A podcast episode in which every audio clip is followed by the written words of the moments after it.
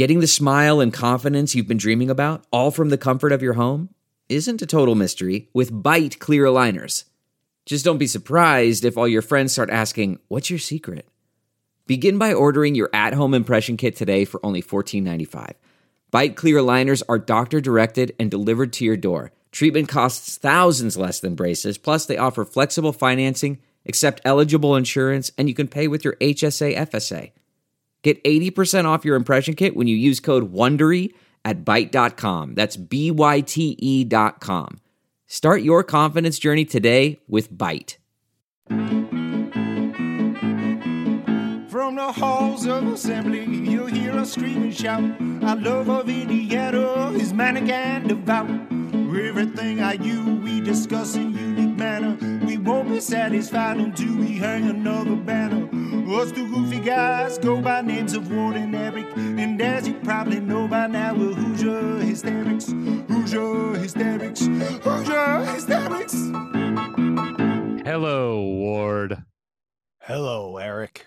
Well, well, well. Another weekend of traveling to see Indiana in the books. Uh, we have a lot to get into when it comes to that, and and just a lot to unpack over the weekend.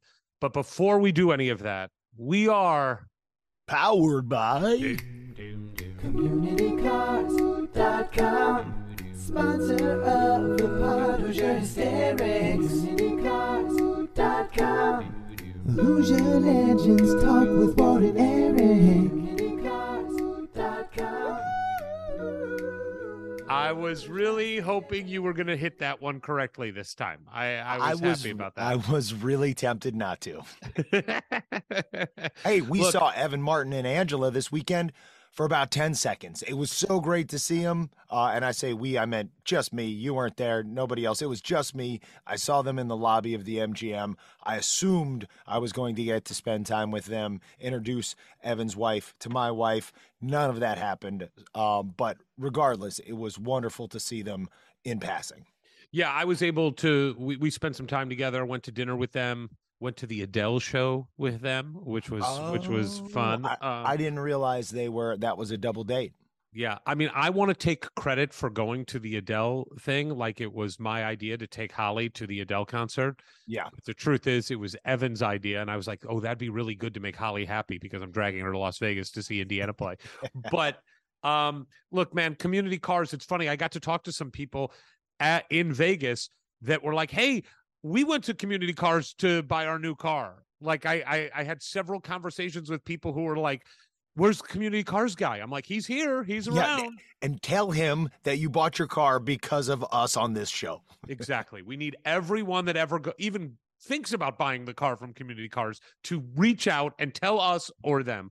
Um, but look, it's the holiday time. If you want to buy your, I always loved those commercials that you would see, Ward. You know, like um, where like the husband would be inside and acting like coyish, and then the wife would come up to him and, "What's wrong, honey?"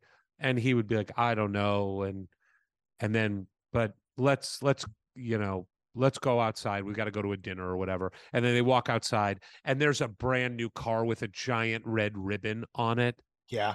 you know and snow is falling and it's beautiful yes. i mean i don't know the people who buy cars for other people as gifts i don't know those people i don't Nope. travel in those circles Nor do I.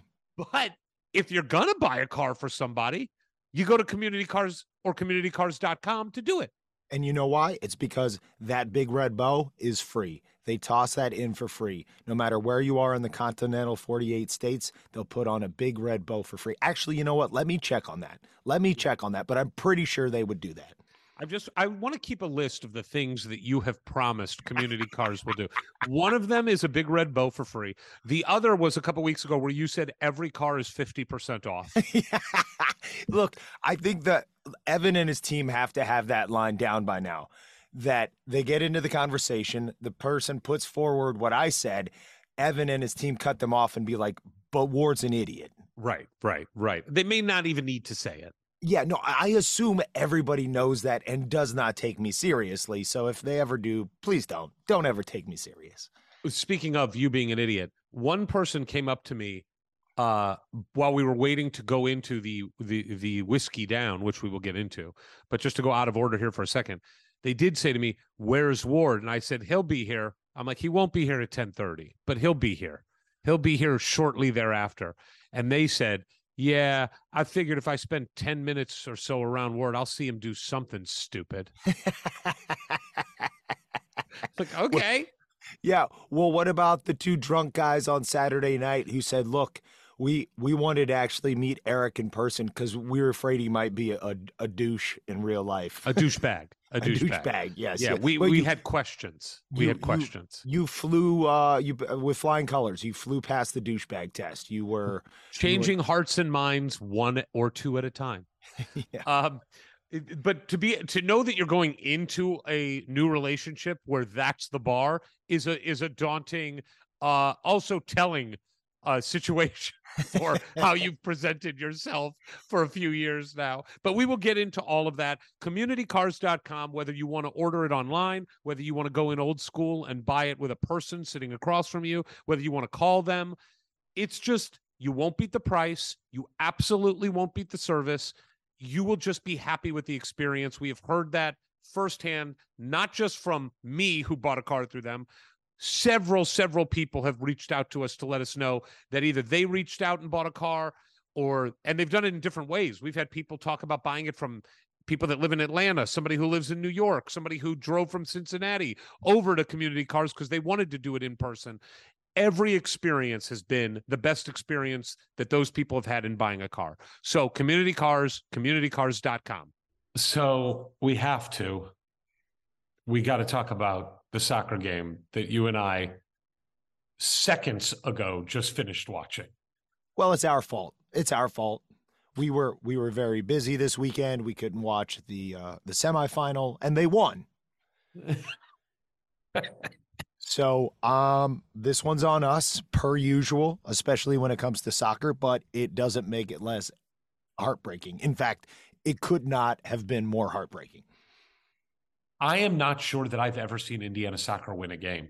Now, that says something about me that I just don't watch as many soccer games as I should, but I tend to watch Final Four title games or games that you and I are there to see us shit the bed against Rutgers in person.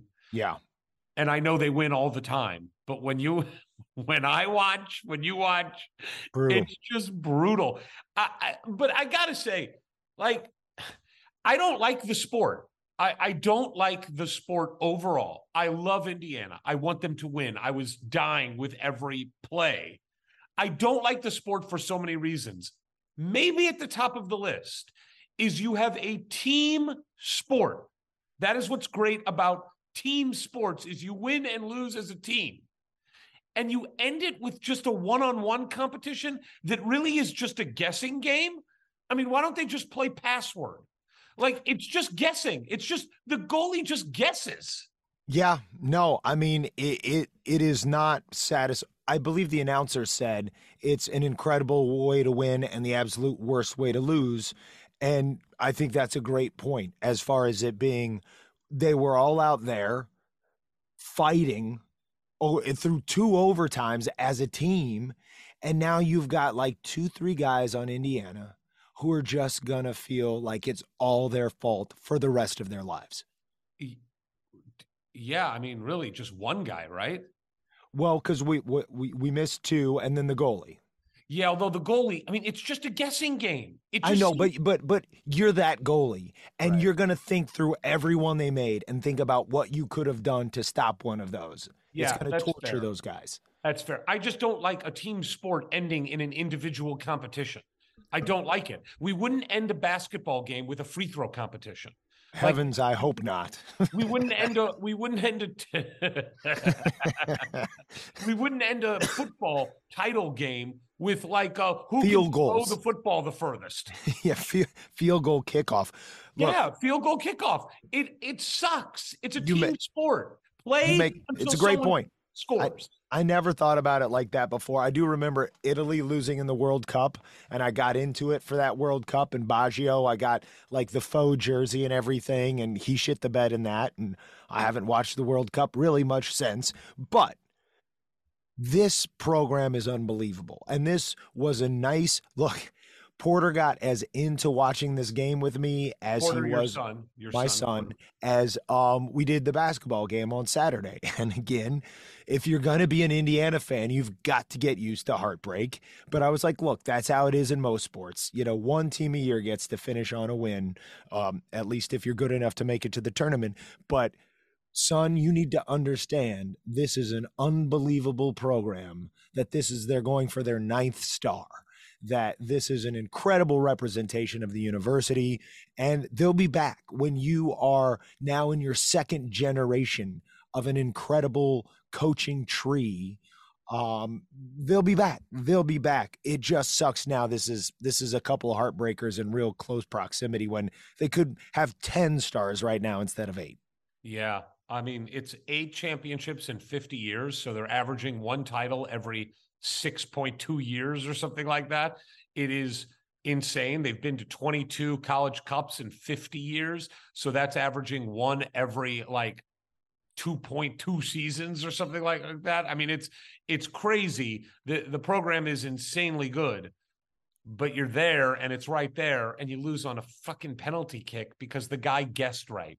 Like I I mean it wasn't a good kick. Our guy no I, mean, I don't know anything about soccer, but he looked like he kicked it weakly and pretty much just Right. left or right of center. I mean, Yeah. it was that that was a real that that was on the the kick not on the save and also let me say this another reason why I think it's so stupid kicking penalties. So somebody who hasn't played the entire game, I texted you up. that. Well, what I mean, look, it happened that our first guy who was in that situation nailed it. I'm like, okay, Ye- Yeagley, Yeagley, he knows more than I do. But then, I mean, you're cold, like like you're physically cold. You're, I I didn't get that either. I'm like, I don't. I guess I because even you like have your. possible. I mean, I don't even like that it's possible. I don't. I mean, a guy who doesn't play for they played 110 minutes of real soccer. Yeah, And then a guy, and then and, and then uh Sean Burke comes off the bench to shoot the free throw to win the title or not. I mean, like it just doesn't make I don't even understand it. I don't even understand why anybody thinks that's a good idea. Just keep playing. Yeah, I agree. Um, anyway, congratulations to the the gentleman. It, it is nobody expected him to get that far this year in the tournament, so uh, I hope they can find some pride in that when they're done just being despondent, as I sure I am sure they are. That's IU men's soccer. Let's touch on IU women's basketball. Uh, a quiet week since our last podcast. They played a game at Penn State where playing on the road in the Big Ten is tough. The women's basketball in the Big Ten is so hard. Went into Penn State, did not play a good first half, but rolled them in the second half. And again, doing it all without one of the best players in the country, Grace Berger, and they're still undefeated, man. Well, and it's because one of the other best players in the country is on our team in Mackenzie Holmes and just continues to dominate down low.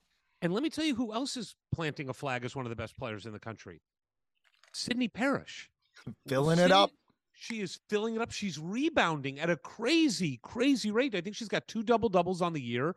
She's getting like eight to 10 rebounds a game, it seems like, and just providing big time energy, can shoot from the outside, drives to the hole.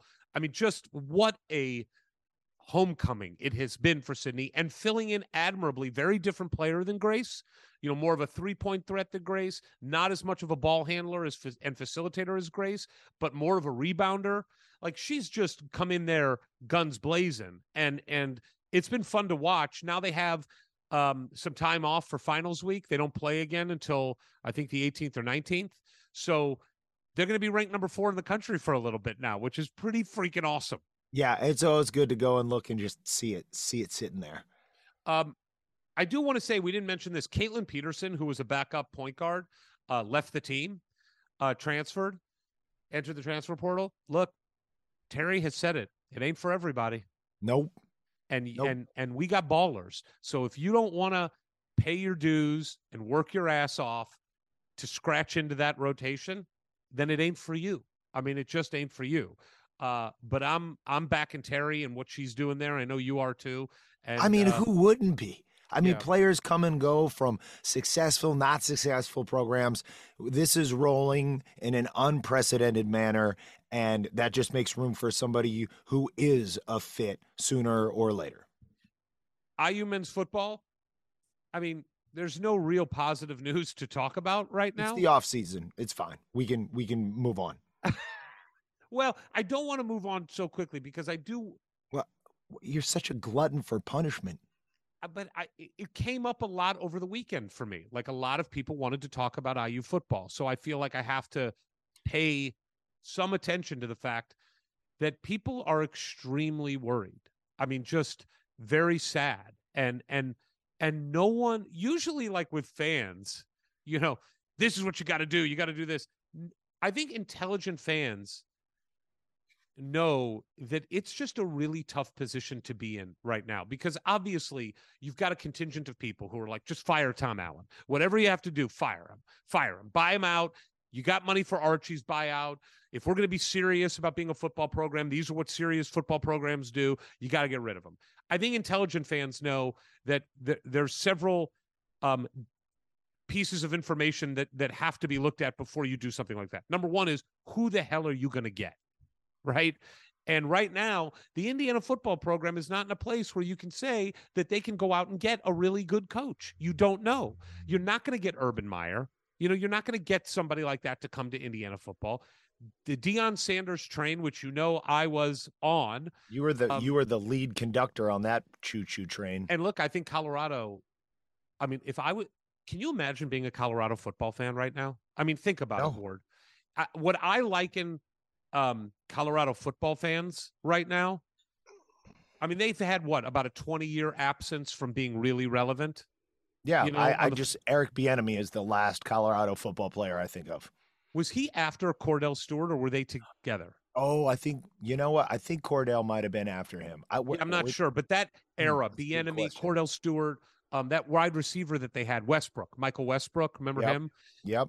I mean, I just remember as a kid, Colorado, Nebraska were really good football teams. Like they were really good. Oklahoma, Colorado, Nebraska, they were all in that uh, Big 12 or Big 8 conference back then and and they were all excellent.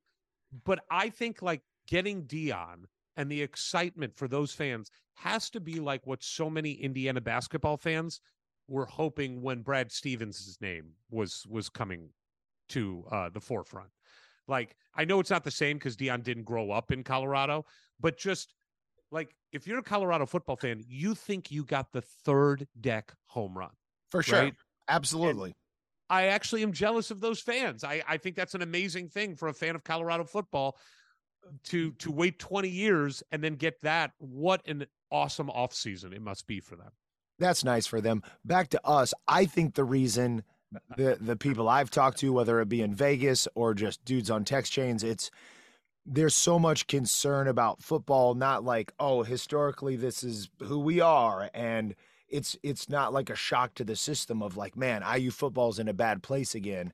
But with the shifting landscape of college sports, of the huge money and the, and the couple mega conferences that have now formed and are being driven by football, even if they don't have much of a stake in Saturdays and seeing the team win, that is starting to grow because the realizing of uh, the realization of five, ten years down the line, will IU men's basketball be enough to keep us in that very rare air that's just, you know, it's getting constricted. There are uh, those with and without.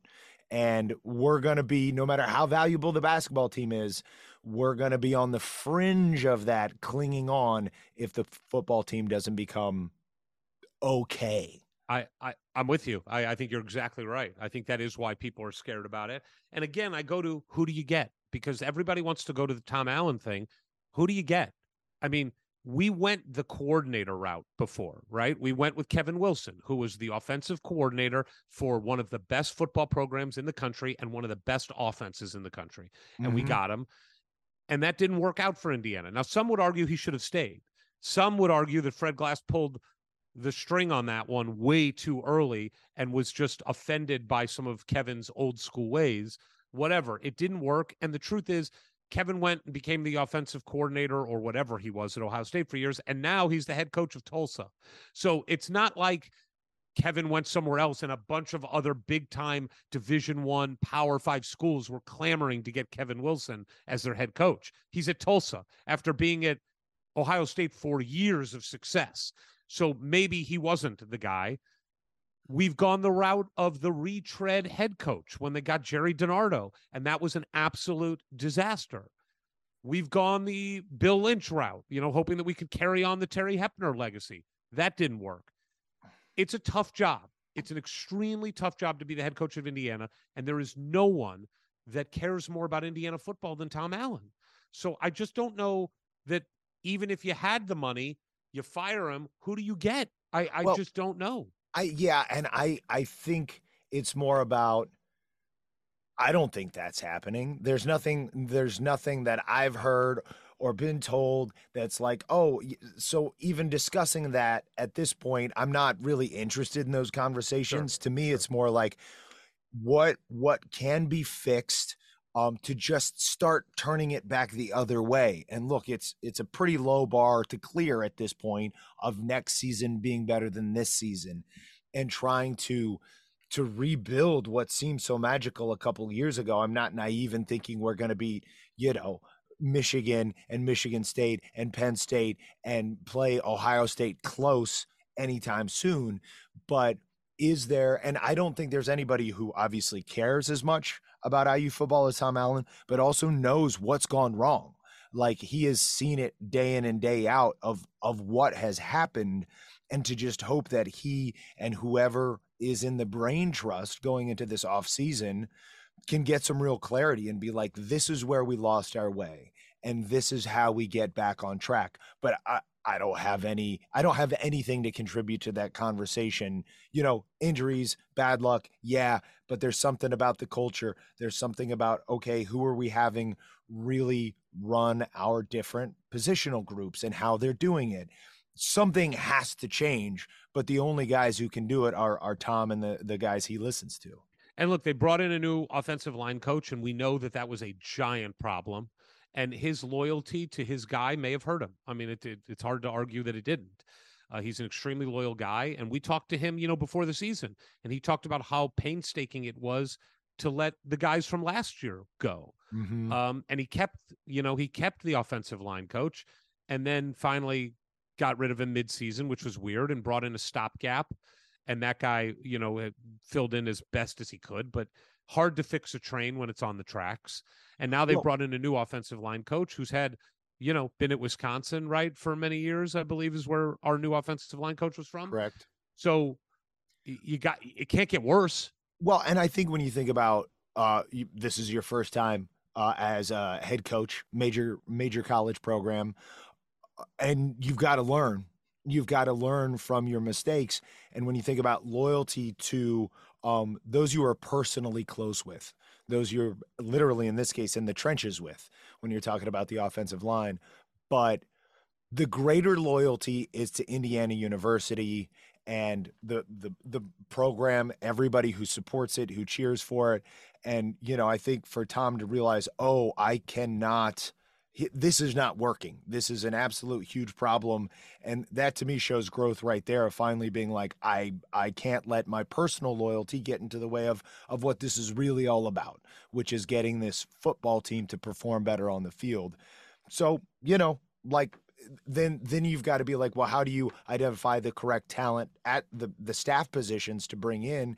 And I think you know we've talked about it here. A couple of great coordinators came through this program and are doing very well out in the world.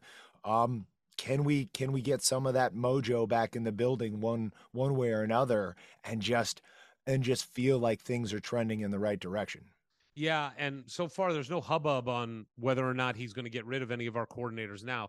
I, I personally have an issue with a defensive coordinator that you don't trust enough to make the play calls. I, I don't get it. I don't get it. And and especially when Tom took over the play calling and the defense sucked this year. Yeah, I mean, well, I was like, work. I don't really see anything different between how many offensive coaches, uh, head coaches call their own plays, but the coordinator is so important on preparing that. I, I think that can work just as well on the defensive side of things, but it didn't for us. No, it didn't. And and I think that that's where Indiana again, I don't I, I have two thoughts on solutions. One is NIL. I mean, I know a lot of people think that, like, well, I need to see some improvement, or I need to see this, or I need the administration to do X, Y, and Z before I. If we are all waiting to support IU football NIL till somebody else does something, we're dead. We're Yeah, dead. That's Game's backwards. That's backwards. We have logic. we have started a football only collective. Go to hhnil.com. There are two giant buttons on the homepage. All that money goes directly to football NIL. We need to make football NIL a priority at Indiana. It needs to happen. If it doesn't happen, we will not progress. Period. I don't care what they do. I don't care how pretty the stadium is. I don't care how good the if they make a football only locker room and weight or football only weight facility. It doesn't matter. If we don't compete in the NIL world for football players now, we will lose the football war. Period. And even if you're checked out on football, if you've never been into football, think about doing that for the sake of basketball. Yeah, you're right. You're it's a good point. Like you the way you articulated it on the future of college sports, clearly football is what brings you to the table. So there's that and, and then the other solution is I do think Indiana needs to overspend for coordinators. I think Sure. they've got to like blow Above out market. the bank. Yeah. And because you're not going to get a guy to come here thinking it's a great opportunity. You got to overpay him. And we got to get the good ones. You got to go find the next Kalen DeBoer. You got to go find the next Kane Wommack. Like we need those guys because those are the guys also that are recruiting. Like, Yep. yes, NIL will help you immensely, but the players also have to like and respect and value and and want to play for the coordinators and their position coaches. So I think that's where Indiana has to blow it up and overspend to to get those good guys to come to Indiana. So that's football. We got to talk about a few things happening in the world of college basketball that do have some Indiana implications. And one of them is really fun. Mm-hmm. And the other two are miserable for different reasons. Let's start with the Chris Beard story. Okay. Did not think we were going to be talking about this today. No, but I would like to uh, read. I have the affidavit here, the affidavit from the Austin Police Department that lays out what the police say happened when they responded to a 911 call. Here's what they say. I will read the pertinent parts. Upon arrival to the residence, a female answered the door who was the complainant of the call. The complainant is identified as, and then they bla- black out her name. She sta- stated that she had been assaulted and strangulated by her fiance. Fiance is identified as Christopher M. Beard. When speaking to complainant, she stated that her and her fian- fiance, whom she's been with a total of six years, had been upset with each other for a couple of days regarding relationship issues. However, complainant was not specific. Complainant was asked if there was if there were verbal altercation had turned physical at any point, to which complainant replied, yes. Quote, he just snapped on me and became super violent. Then began describing what her fiance Christopher had done, such as, quote, he choked me, threw me off the bed, bit me, Wow. bruises all over my leg, throwing me around and going nuts. Close quote. Complainant concluded her statement by stating, quote, I just did not feel safe as to why, uh, end quote, as to why she had called 911. A complainant was asked if the choking impeded her breathing, to which she replied, quote, yes, I could not breathe. He did it for probably five seconds, where she proceeded, proceeded to demonstrate having an arm across her neck. Additionally, complainant stated that Christopher had placed an arm around her neck while he was behind her. Uh, I- then they I- go into, I won't read the rest of it. Yeah, I feel like I'm listening to a true crime story, like like a true crime TV. Like this is disturbing and and violent and makes me really glad we hired Woody. Yeah. I mean, they go on to say like what preceded it. They were fighting or something, and he was twirling his reading glasses. And she was trying to talk to him, and she, he wasn't responding. So she took the reading glasses and broke them Okay. and went into the other room. At which point, I'm going to read this part. Ri- He went- This is I mean I feel this is a little gratuitous. No, it's not gratuitous. I, I want to get it right so that we're not being inaccurate. I think okay, all right. After a period of 10 to 15 minutes, Complainant stated that Christopher went to their bedroom and was upset about his broken glasses when she attempted to offer a new pair of glasses to Christopher. While in the room and after being offered a new pair of glasses, complainant stated that Christopher slapped the glasses she was wearing off of her face. And then it just went more and more. And they, the police say that they did see visible teeth marks and redness on her arm where she said she was bit. I mean, this is I mean, this is domestic abuse, it's domestic violence. And he was arrested for it. And Texas, just within the last few hours, suspended him without pay while this investigation goes. He got a lawyer, and the lawyer already came out and said he is innocent of all these charges. No. The complainant has already said to drop all the charges. Like, Okay, well- I mean, come on. well- Like, I- we've both been around enough to know Yeah, the spin zone. it's not just spin. It's like, I wonder who around Chris has gone to her to offer her whatever to not be cooperative with the police. Sure. I wonder if this man who beat her, allegedly, if she's scared of him. Okay. I mean, I don't I don't want to go in depth this talking about it. I don't. I just don't think this is relevant. I I It's I, a giant college basketball story. yeah, I know, but like I, I oh okay, first however long it takes for him to get fired or whatever the long-term ramifications are with his job, certainly. You know, like to me, I'm good cutting to the chase of all right, we'll let that all play out in the courts and the court of public opinion. Obviously, in the way this day and age, uh, social media works, everybody knows about it immediately, and he's guilty as charged. I have no idea, but usually the way this stuff plays out is this is pretty close to what happened. All I do is go through that calculus and be like, okay, well, she's okay. Now let me focus on me. Um, which is how it how it impacts us. Yes, yes, that obviously this is a very serious, awful matter matter that happened. They're gonna figure it all out. In the meantime, does that mean we can get another player, uh, one specifically who is looking at Texas and at IU? You know, let's let's turn this into a positive, at least for us. Well, the positive is potentially Liam McNeely, who we have been in on from Montverde. He's or he's playing at Montverde now. He's from Texas. And the word was that Texas and Beard had built a great relationship with him and they were in the driver's seat. It's his hometown team. Beard is a beast on the recruiting trail. Um, and Apparently, other places too. oh, see, I wasn't going to go there. See, you're making light of it. I was reading affidavits. You're making jokes. That's how I deal with it. It's awful. It's awful, but I there's so many awful things in the world. I just can't let them weigh me down. I got to keep going. I get it, but I do want to say this. I saw some people like online posting, this is just a sad situation for everybody involved. No, it is not. It is a sad situation for the woman. It is a sad situation for any loved ones who have to deal with the fallout. It is a sad situation for the Texas players who are now without a coach. It is a sad situation for Texas fans who put their faith and trust into this man and he's a lunatic. Like the, it's not sad for Chris Beard. I uh, don't give a shit about him. Pres- Like, presuming that is all true, I'm hundred percent with you. So Liam McNeely is from a really good family who everything I have heard is like character matters, relationships matter, where they're sending their kid and trusting where he's going to go to the adults around him, that they are the best people to cultivate him into a man and his basketball career to progress. All of that matters. This is going to impact that recruitment, you would think. I mean, you would just think. I would also think this is also not a recruitment, I don't believe, where NIL is the end all be all. Texas has unlimited resources when it comes to this stuff.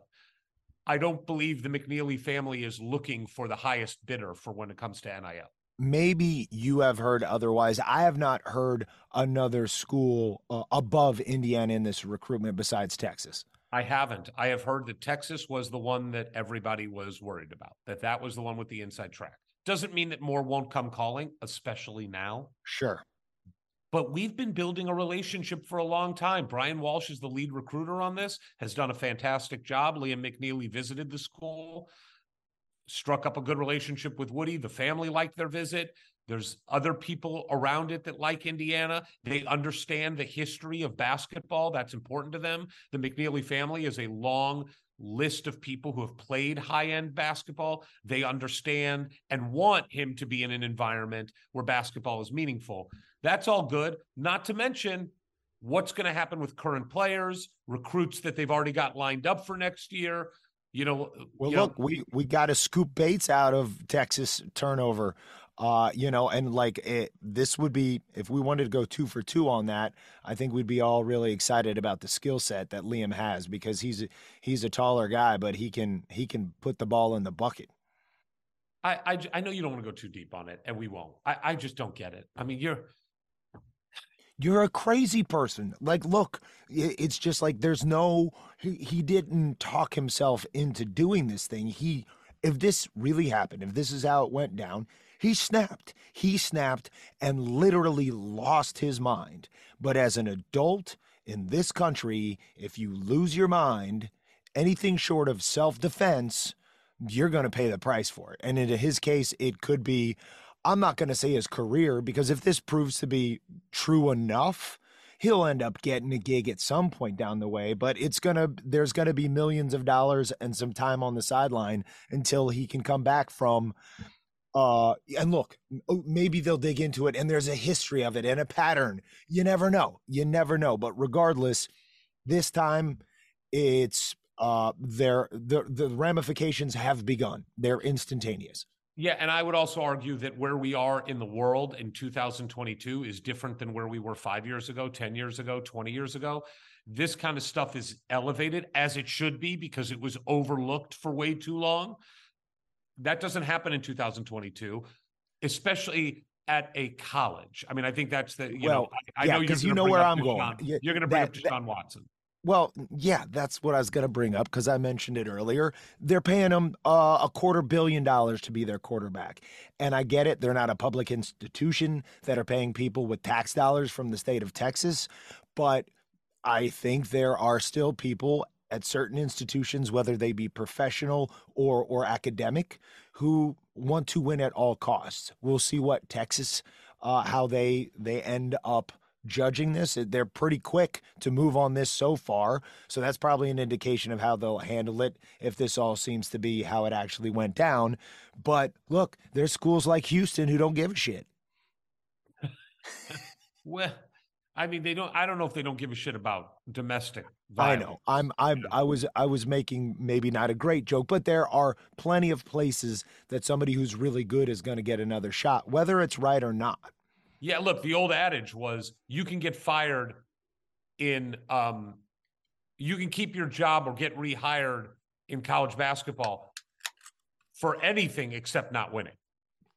You know, Come like- on down, Rick Pitino. Right. It's like none of it matters. But I do think there's been a bit of a sea change in how we view these things. And you do become a bit of a pariah these days when it comes to this. It could be career threatening. Who knows? Like you said, our focus is how does it impact Indiana?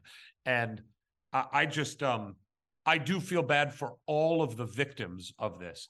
Those are all the people affected by it, except Chris Beard. I do not give a shit about him. And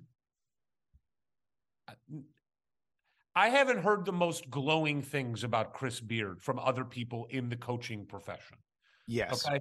Right. Uh, and and there was a reason why Indiana, when he was available and Texas had not made a decision on Shaka, did not pursue Chris Beard. They didn't want him.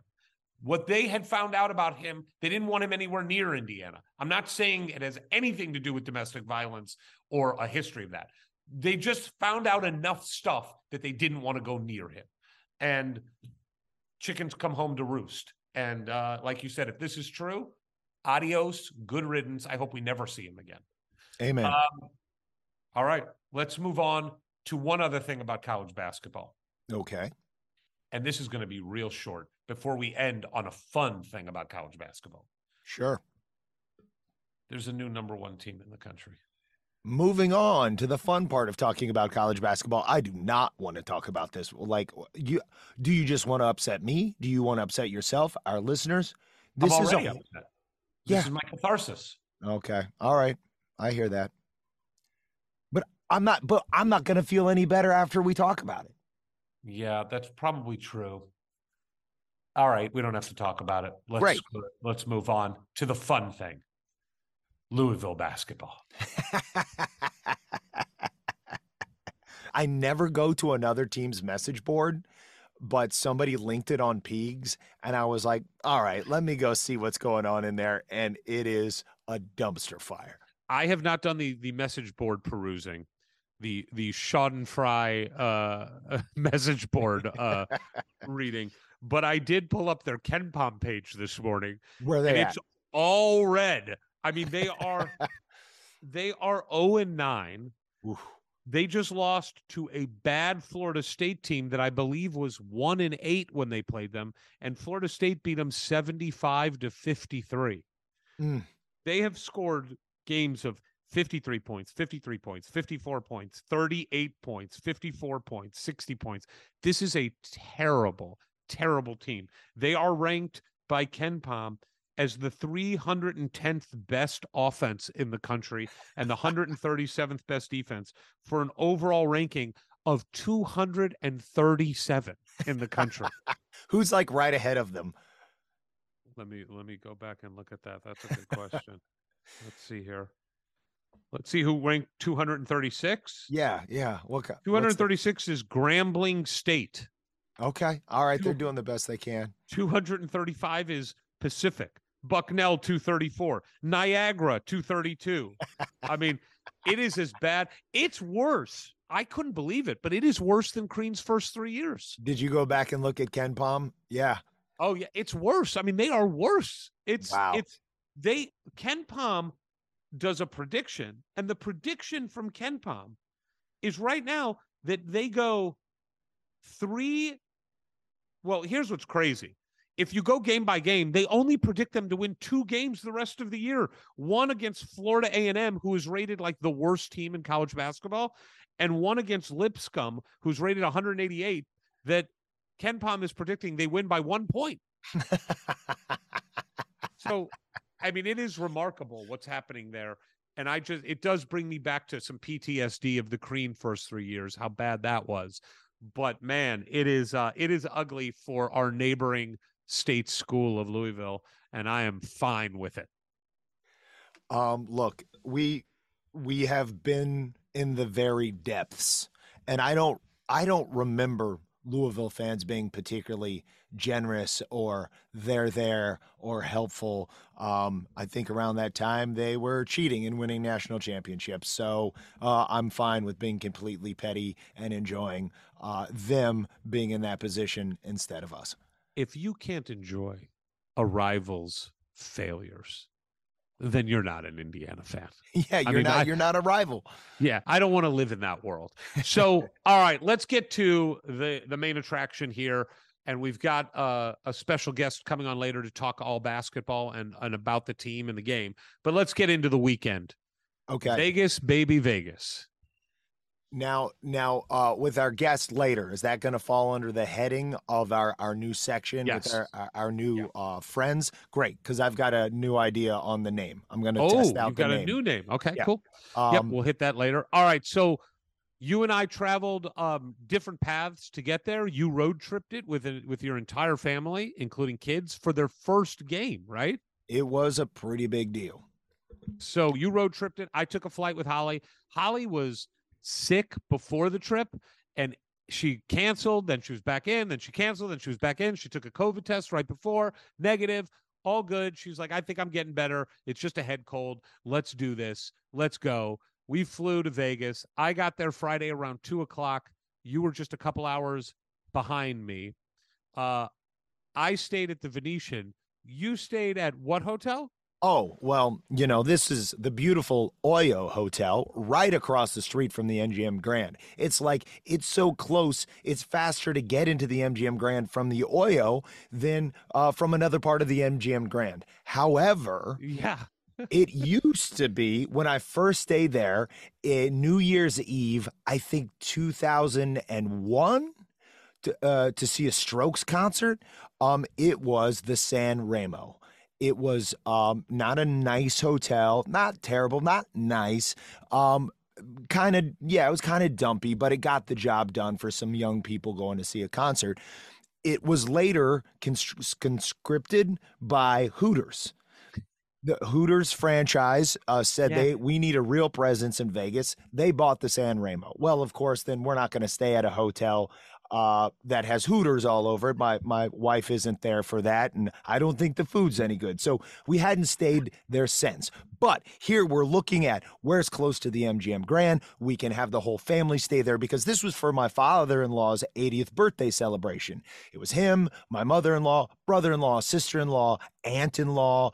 You know, okay, hey, this is gonna work. And look at the website. The Oyo Hotel is now like, oh, it used to be Hooters, but I guess they they must have bought it from Hooters, and it now it looks like this really cool boutique boutique hotel. But then Was as it, we arrive, was it a really cool boutique hotel? and then as we arrive, we see the signage that there is a huge sign for the Hooters restaurant inside the Oyo Hotel. And then, like the beautiful mind, the Matrix, it all starts coming together. And I realize Oyo is the two O's from Hooters, but they're like the owl eyes. And the Y is like the owl beak. And it's just a rebranding of Hooters, and Hooters still owns the hotel, and, and it's all a facade. And you walk in, and it is the worst smelling hotel I have ever been in. What does it smell like? If you had to put a if you had to put a description on it, like a combination of of 40 year old cigarette smoke, uh, body odor, and sadness. yeah, yeah, yeah. Mix in a tinge of bankruptcy. Yeah, and just and just like the the the the cap on it, since we don't need to talk about this hotel anymore after this segment, was I'm coming back to the hotel room late Saturday night.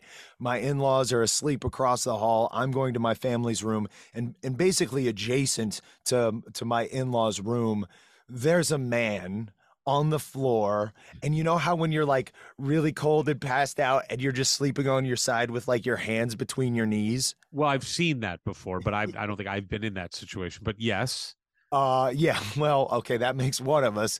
And, and the guy's just sitting there rambling like by like an old uh room service tray. I I want to say I hope that was his door and he just lost his key or somebody kicked kicked him out and wouldn't let him in. But I had to step over a body basically to get to my hotel room. Now, there, I stayed at the Venetian.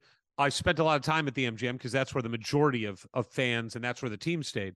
But there were a lot of people staying at different places, and I talked to lots of people. They're like, "Yeah, oh no, we're staying at the Luxor, or we're staying at the um." Some people got B, you know, Airbnbs. I'm staying at uh, Park MGM. A lot of people I heard staying at. Yep. Uh, some people were staying at Paris that that we talked to.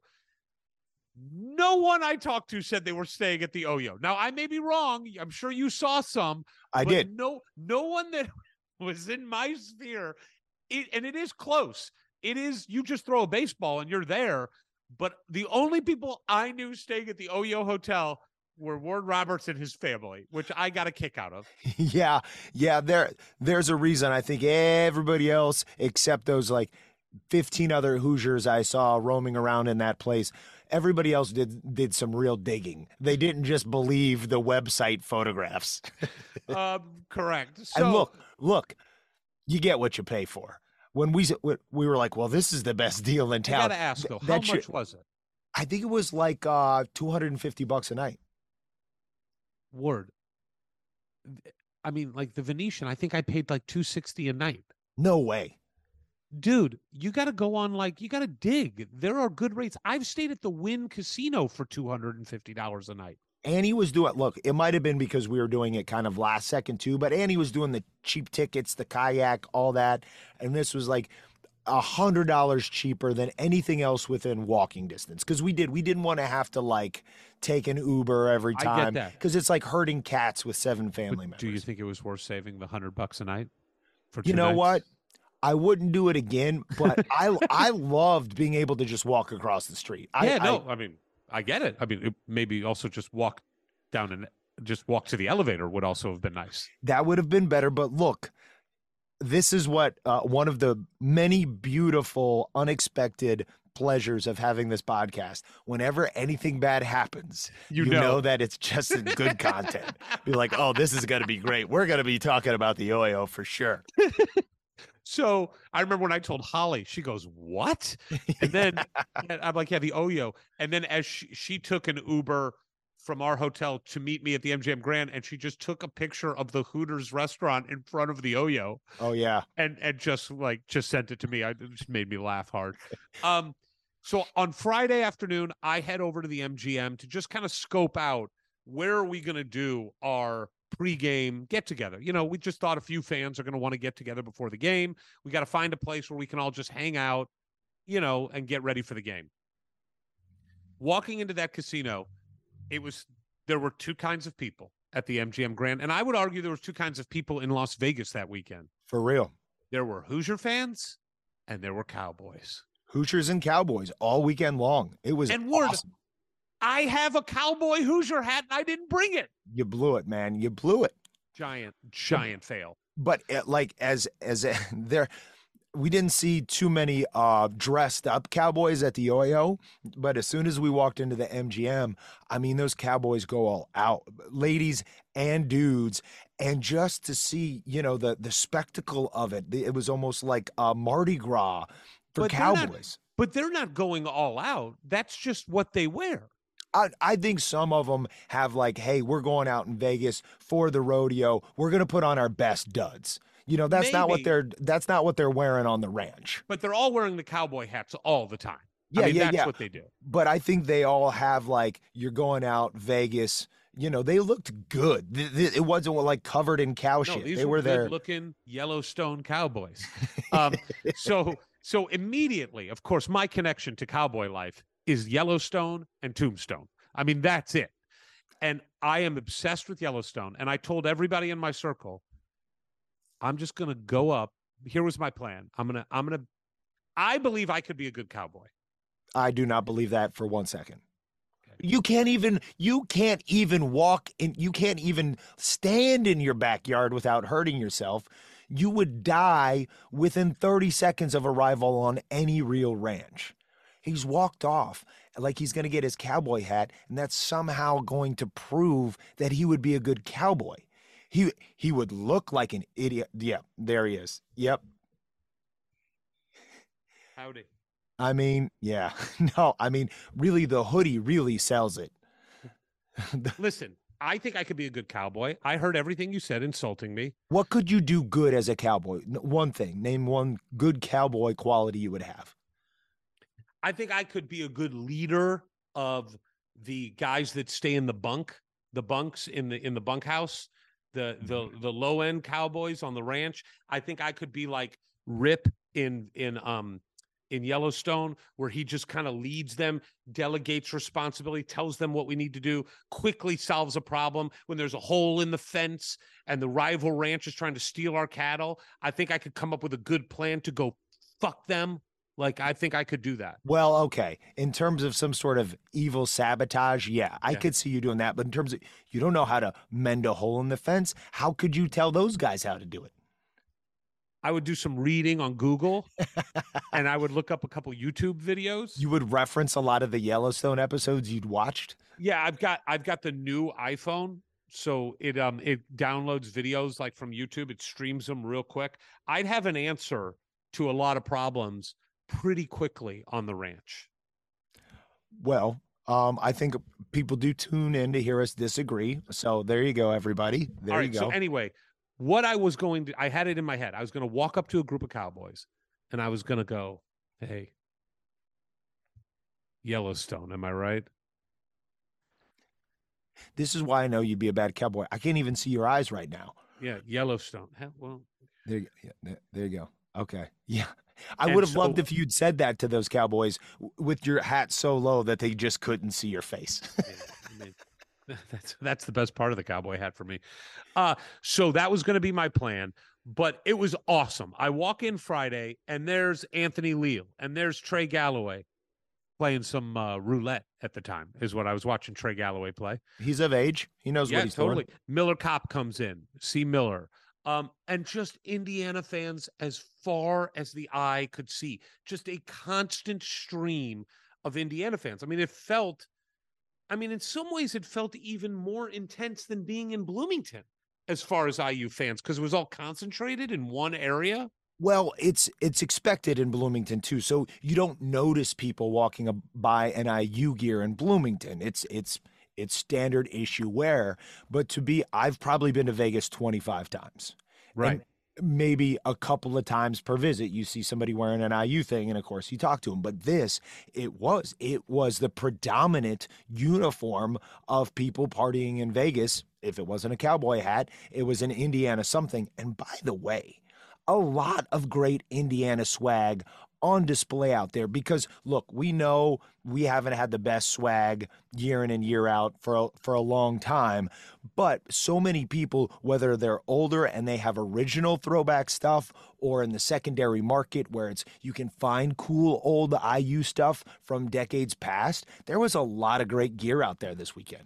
Yeah, I agree with you. Um, and so much enthusiasm and happiness and excitement. It was just so awesome to talk to all these people and and to just be part of that. We were all so excited. So that was Friday night. So I, I gotta I want to tell the story here.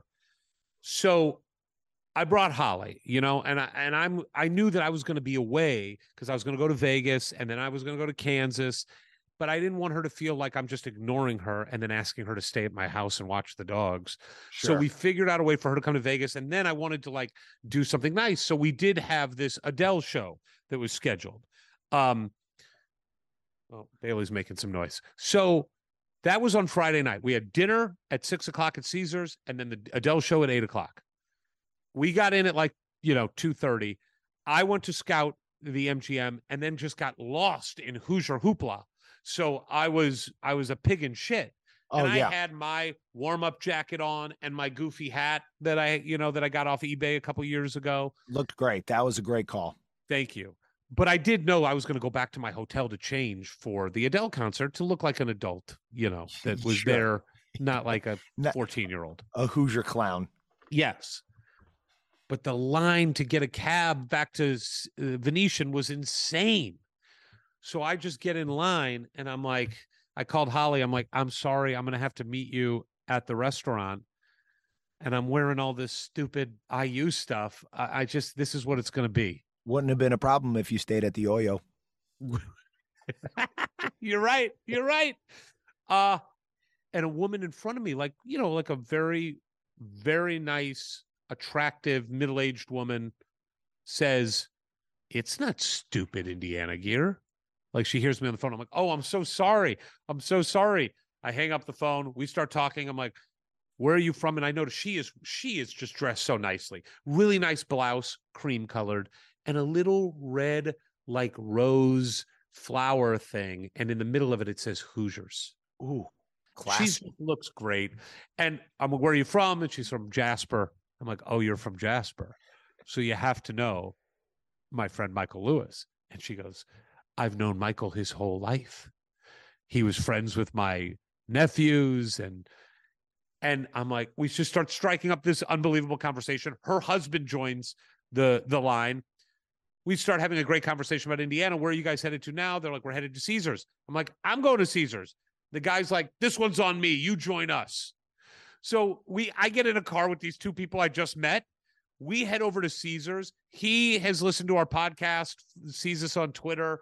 We start talking about Indiana and Indiana. I'm not going to give away their names, but it was awesome. They were such great people. Then they're like, hey, we're meeting these other people at Caesars. You should come with us. They'll want to see you.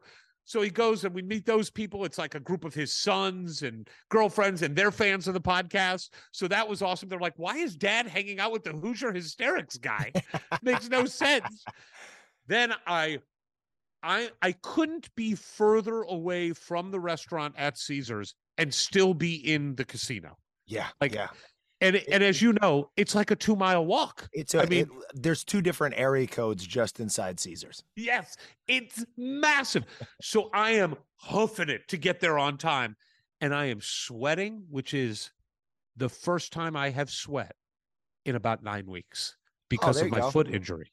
Got a little got a little uh, workout in. Got a workout in, but my foot is killing me. Ah, was Killing me. worried but I get that. to dinner. We do dinner, great dinner. Go to the Adele show. And I'll be honest, at the beginning of the show, I'm like, all right, I did my part. Got the tickets. Holly's going to be happy. I like Adele's music. I think she's an amazing singer, but I don't really care that much about going to this concert. So, about, I don't know, five minutes in, I'm on my phone checking Hoosier Twitter. Sure, sure. And Holly just looks over to me and she goes, What the fuck are you doing? Loud enough for other people to hear it. Like, uh, I, I don't know. I'm here. I don't know. I like, I thought being there was enough. It was not enough. Well, and and Holly should know. I mean, she might as well have yelled at you for breathing. You were checking IU Twitter. That's Yeah, just just exactly. part of your motor functions. yeah, it's involuntary. Yeah. So I put the phone away and I watched this Adele concert and it blew me away. Yeah. It was unbelievable. They set the stage and the piano on fire. They had water, rain coming down on her. Confetti came out like five times. Are you sure the rain wasn't just to put out the piano fire? Hmm. Good question. Could have been. She was amazing. I was like, I nailed this. I just nailed this. Then it Oh, was I oh won- you, you took credit for the Adele show. yeah. Yeah, yeah, yeah, yeah. yeah. Nailed the Adele show. So then it was that was over. Holly was tired. She wanted to go back. Evan and his wife went. They all went back, and I was like, no, I'm not done with Hoosier Love tonight. I got to get over to the MGM again. That's where the party is. That's where the Cowboys are, and that's where the Hoosiers are. and it's such a friendly mix like and you know we can get to that more like post game too of our cowboy buddies but it was one of those ones if there had been and there were hardly any Arizona fans walking around. They they presented themselves well enough in the arena. We can get to that later, but it was it I would say it's a conservative estimate that I would see 10 people in Indiana gear for every one person in Arizona. It could have been 15 to 1 easily. Oh, one thing I forgot to mention about Friday that I loved when I saw all the players there, Miller Kopp and Anthony Leal and Trey Galloway, and I had a conversation with Miller. We were talking about the Arizona game. And he was so excited and ready and geared up. And he's like, we got to show how tough we are. Like, we got to show, you know, West Coast teams, they don't typically play tough. He's like, we gotta, we gotta smack them in the mouth early in that game. And it reminded me of, made me think of the Redeem Team documentary. Have you watched that one yet on Netflix? No. You have to watch it. It's awesome. All about the Redeem Team with Kobe and LeBron and Carmelo and awesome documentary. And there is a great story in the documentary about the game against Spain where uh, Kobe and Pau Gasol were, you know, teammates on the Lakers. They were like Right. brothers, really close. And LeBron and Carmelo and all these guys are telling the story that Kobe came up to all of them and said, "Listen, I'm going to take Pau out first play of the game." And they're like, "What?" He's like, "I'm going to fucking run through him. I'm going to put him on his ass. Like I'll take the foul, but I'm I'm going to kill him. We're going to smack these sons of bitches in the mouth right away in the game and show them we're not friends, we're not brothers. We're going to send a message." And there was a play run at the beginning of the game, and Kobe said, "I know what play they're going to run when they get the ball." they're going to run this like stagger screen where Kobe was guarding his man was going to have to sprint from one side of the court all the way to the other where Pau would be waiting with a screen. And Kobe runs as fast as he can and puts his elbow into Pau's chest and knocks him like into the first row. it was unbelievable. And you see Pau's face like, what? And the rest of the American team was like, oh my God, he did it. And then we just rolled them. I mean, we, and they were, people thought Spain was going to beat us that game. Miller's like, I watched it. He goes, I'm going to do the same thing. He's like, I'm going to do it. I'm going to do the same thing. We watch. I don't even know if I should be saying this, but did you see him do it at the beginning of the game? I, I, I didn't realize it was such a concerted. I thought it was uh, him just being amped for the game. He was amped and made a point of running through a guy. And then did you see his reaction afterwards? Because they called a foul on that guy. Miller looks to the team, is like, get the fuck, let's go, let's go. Like, was so worked up. I was like, oh my God, it's happening. It's happening. But then it didn't happen. Okay. But I Yeah, did we'll- love we'll that moment. that. But anyway, that I just wanted to recount that moment because I thought it was so cool. So dinner and Adele happen. I come back to the MGM because that's where the party is. I'm again going out into a taxi line that is like three miles long. And I walk down the line, and a group of Hoosier fans in the line was like, Hoosier hysterics. I'm like, yeah, what's up? They're like, yeah, we talked a little bit. And then a guy comes up to me and he's like, You want to wait in this line or I'll give you this SUV. It'll take you guys private for like $60. I'm like, let's do it. I rolled up to those other guys that grabbed me in line. I'm like, you guys want to get out of this line? We all piled into this SUV, like eight of us, and it took us back to the MGM Grand where we get that night until the game is uh, some of the most fun I've ever had in my life. I mean, it was remarkable. because we have so much fun going to Bloomington and talking, interacting, having fun with other IU fans. It, it's so special for us to be back there. And look, everybody loves to be in Bloomington. It's a good times place. But Vegas is a whole other beast, and everybody's there. the the The one arm bandits are crashing. It's just such a hoot that. And look, at this point, the game hasn't been played and optimism sky high. We're also excited not just to be here for just this game, but the trajectory of the program, uh, the prospects for the season. It's it was so much fun to to be in that environment, and whether it be coming in and out of the bathroom, uh, passing somebody who was like at the slots, like just just seeing not only people I was in a fraternity with, to people we've met through the podcast, um, to to former players who are there who just want to be there too and watch the game. Um, we really took the MGM Grand over for the better part of I don't know sixty hours, and uh, you could not go more. And you know, and this is why it was good that my uh, entire in-law family was there because it happened multiple times when I was with my wife or my kids that they could continue on and live their life uh shopping getting something to eat and they would know okay once ward is out of eyesight text them whenever we get to a certain place because i, I can't not stop and talk to hoosiers whether i know them or not. It was just a continuous um, waterfall of great conversations and happiness and we got to meet people that I mean, I got to meet people. You got to meet people that we've been t- uh, tweeting with, people that have been exchanging messages on the Peegs board. Oh, you get mean- all they they come up and introduce themselves by their pig's name, which I know I they, we got to get name tags where people say I'm this on Peegs. yeah, Like yeah. I, I, but I mean, I don't want to. I don't know if we should give out people's names. I don't know if they'd want that. But there was these two, you know, this woman who I've been tweeting with, and her mom were there with their best friend, who we've been we've been tweeting with for the last several weeks and couple months. I saw. I ran on into, Twitter Spaces with us. I ran into uh, to Brandon and his wife Crystal, who I ran into at Hattie B's in Nashville, who we talked about. I mean, it's just, it was so freaking amazing. I just wanted to be there forever. Like, I just wanted to be there as long as possible.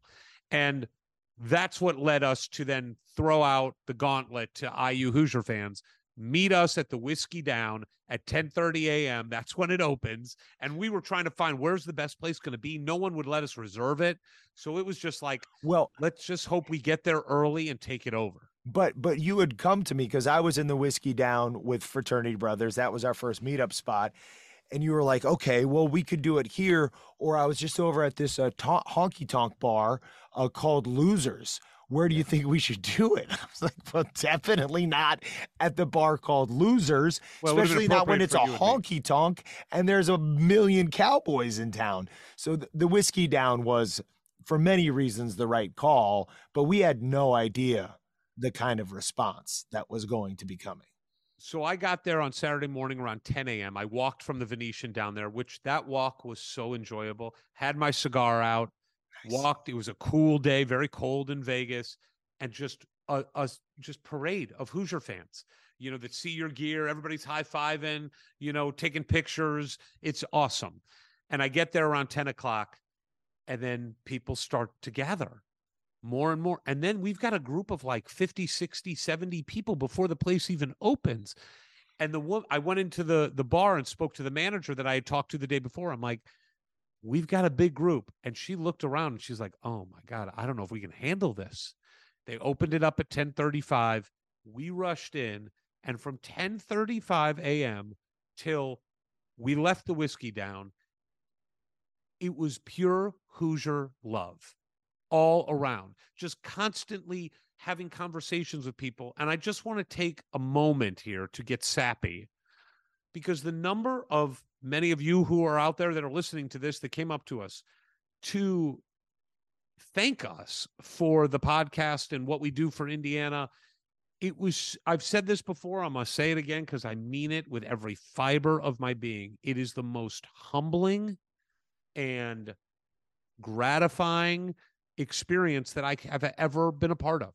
And to get to talk to people and learn where they're from, people of all ages and I mean men, women, grandmas, grandpas, kids, like to be able to connect with people because of the shared love that we have it it is overwhelming i i find it emotionally overwhelming and i love talking to these people who are part of this family that have welcomed us into it ward It and never it just it blows me away it, it never me. gets old. Like I, I, I remember the first time I met somebody in Bloomington when we just arrived uh, for the the Bluebird event, who uh, was the first person I encountered in real life who said, "Hey, I listened to the podcast. I love it," and and I was in somewhat in disbelief. One, how did you recognize me? It's a podcast, and then I remembered the Twitter videos, but in everybody who's been kind enough to say that since, and there was an overwhelming number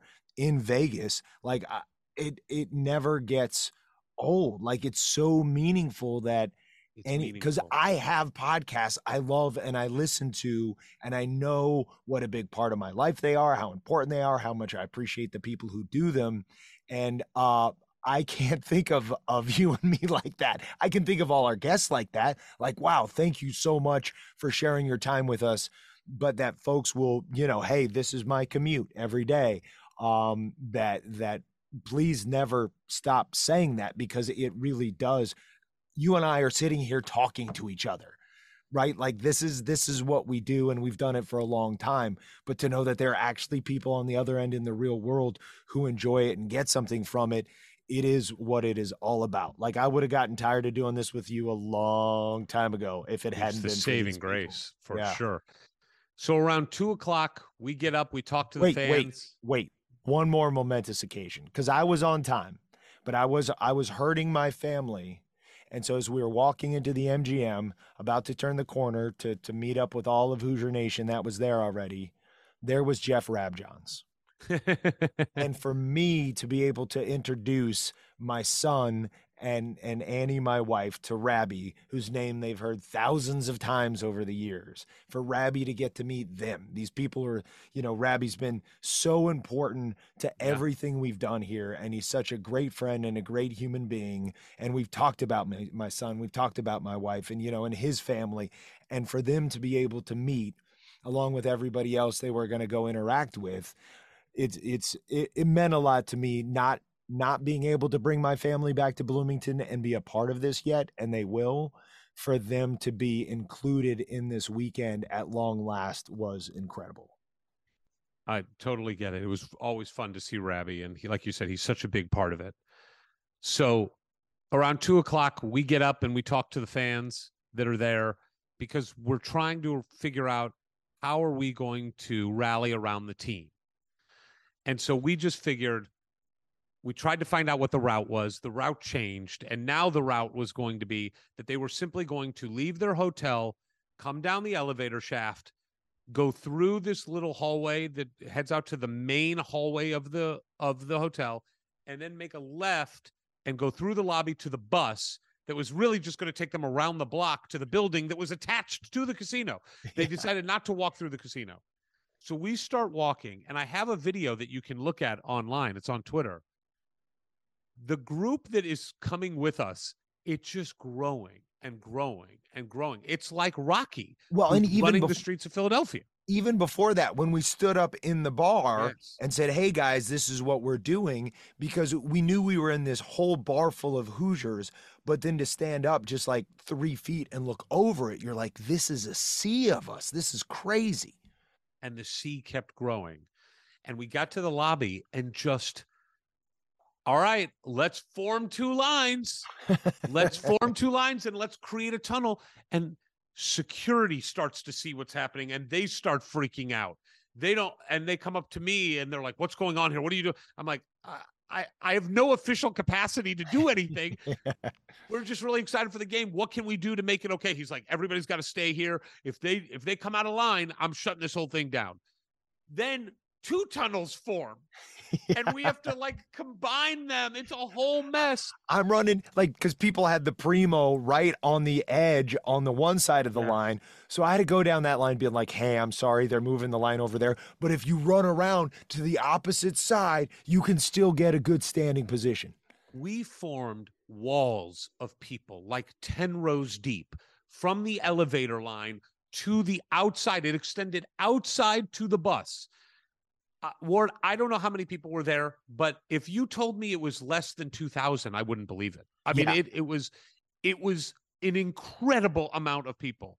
And we're all waiting for the team to come out so we can cheer them and waiting for the flood of Hoosiers to come out from the coaching staff and Tim Garl and Dr. Rink. And instead, it's a drip, drip, drip, drip, drip faucet, one Which- at a time, that is making me go crazy. Which is occasionally uh, punctuated by just a couple people leaving the hotel. Who the, the path of least resistance. Cowboys are leaving the hotel. At one point, I hear a shit ton of booing. It's a guy in a Kentucky jersey just loving walking down the aisle, which was hilarious. But but then in this drip, like I know that you've you know you've gotten some footage to put out there, and I'm like, hey, you know, let me let me get a shot of like running down like through the whole tunnel so people can see how long and massive this is.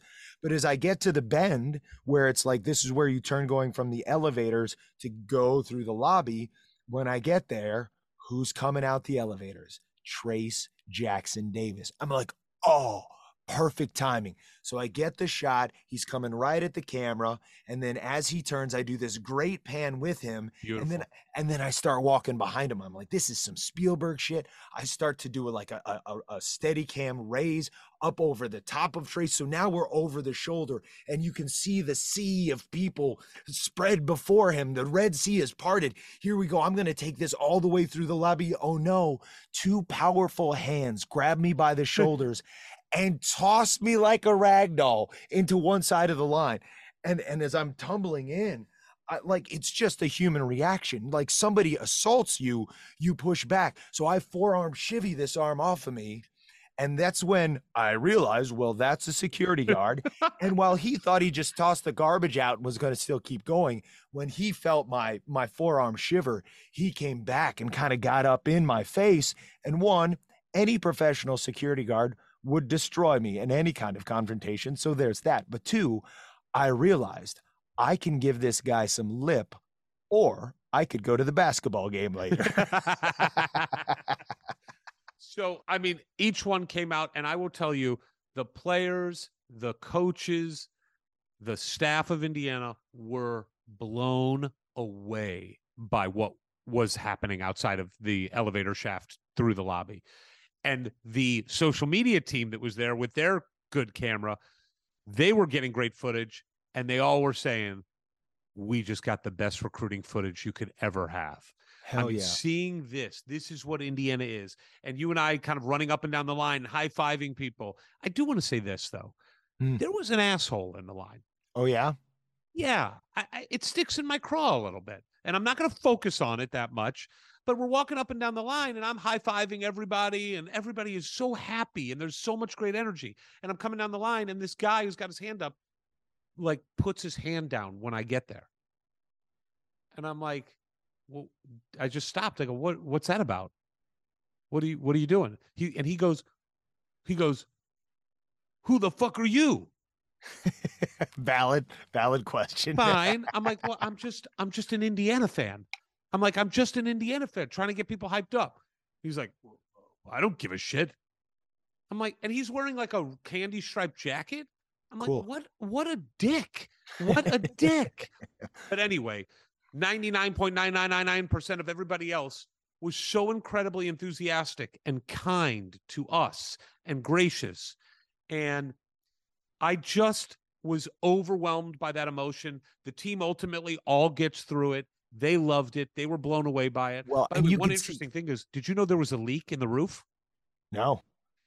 right as the team came out they come out through their elevators there's like an area at the base of the elevators and then a small hallway with an overpass Yeah. there was a giant leak and water was pouring out so woody got drenched with water as he walked out it was awful i was terrified that they were going i was terrified two things were going to happen they were going to slip on the water and hurt themselves or our ridiculous illegal non-security approved line was going to trip them and we were going to have everybody in a boot. Like Trayce was going to tear an achilles before he got to the game because of us. I was terrified. I thought it was fun to see how the different players reacted. Somebody else had commented on this that uh, X, Miller, uh, these guys. Obviously, I didn't really see Trayce because I was being uh, physically assaulted, but like locked and loaded, business trip, all business, eyes on the prize.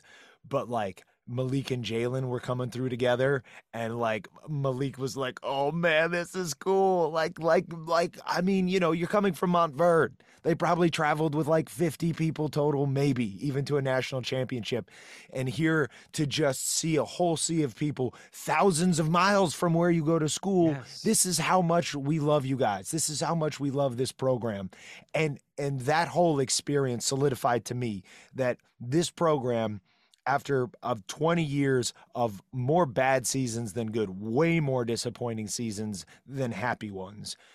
For us to show up like that with that kind of spirit and love and enthusiasm is like we are the number one fan base in the country. I agree. And I just want to thank everybody for everything. I mean, I just want to thank everybody for how they treated us, how they treated your family, how they, how gracious everyone How they treated the Cowboys, because the Cowboys could have been like that. What an obnoxious, because they're there every year for like Yeah. two weeks a year. It's kind of their thing, but that I think they just were won over by us being like happy, good people.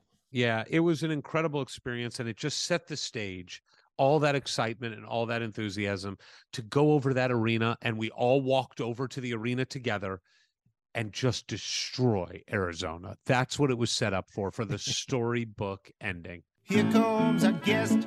Here comes our guest. We can't talk about Indiana basketball in a game this big without bringing in a major guest, a guy who played in games like this throughout his entire career, won big games like the one we saw on the weekend, former Big Ten player of the year, played in the NBA, one of the all time greats, and our just good friend. That's right. We're going to call him good friend, and one of our favorite guests of all time, Brian Evans. All right. Before we get started, I do want to say this. When I texted Brian to say we want to get you on, can we get you on now? He said, "quote Let's go. My window is small, but I'm feeling aggressive today." So let's get into it, man. Wh- What, are you? What, what are you you think? feeling aggressive about, Brian Evans? Um, just in general, Ward. Um, hey, let's hey, three's a crowd. Let's keep. You know, I want to. I, I don't want to uh, be the third fiddle today. So after after filling in for him, I'm, I got to be honest with you. That felt good. Um, Well, the numbers you tanked. I just want you to. today, be more of a listener. You could like you know chicken scratch your questions to Eric. Let him ask them, and let's keep the dialogue. Just let's keep it at a minimum here. What's up with the What's up with the hat? Do you think just looking at me in this hat, like, do you think, you know what, Eric could be a good cowboy? Next question. Yep. Good. All right. Well, I think I think so far you and I agree on everything that's been discussed today, Brian. Um, maybe that'll veer. Maybe that maybe we'll veer apart when it comes to talking about our beloved Indiana Hoosiers. Um, uh, what what is the the best thing that Indiana basketball did playing the Arizona Wildcats? What's the your favorite thing about how we played?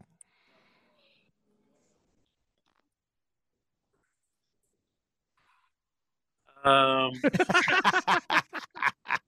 we we didn't um, we didn't you know bag it. You know it, it that had a chance to be ugly, ugly, ugly, and I think when I was watching the game, I was I was questioning how good Arizona was. I didn't you know I didn't have any reason to think they were so good. These are names I didn't know, and you know they, they've they've done more of a reboot than we have. We've got I think part of what the frustration is is we've got the veteran talent or the veteran players, and they've got a lot of young guys and foreign guys and names I'd never heard of. So I really wanted to believe that we, you know, th- that matters. You know, having some veteran guys matter. Um, it didn't seem like it did, um, but okay, we.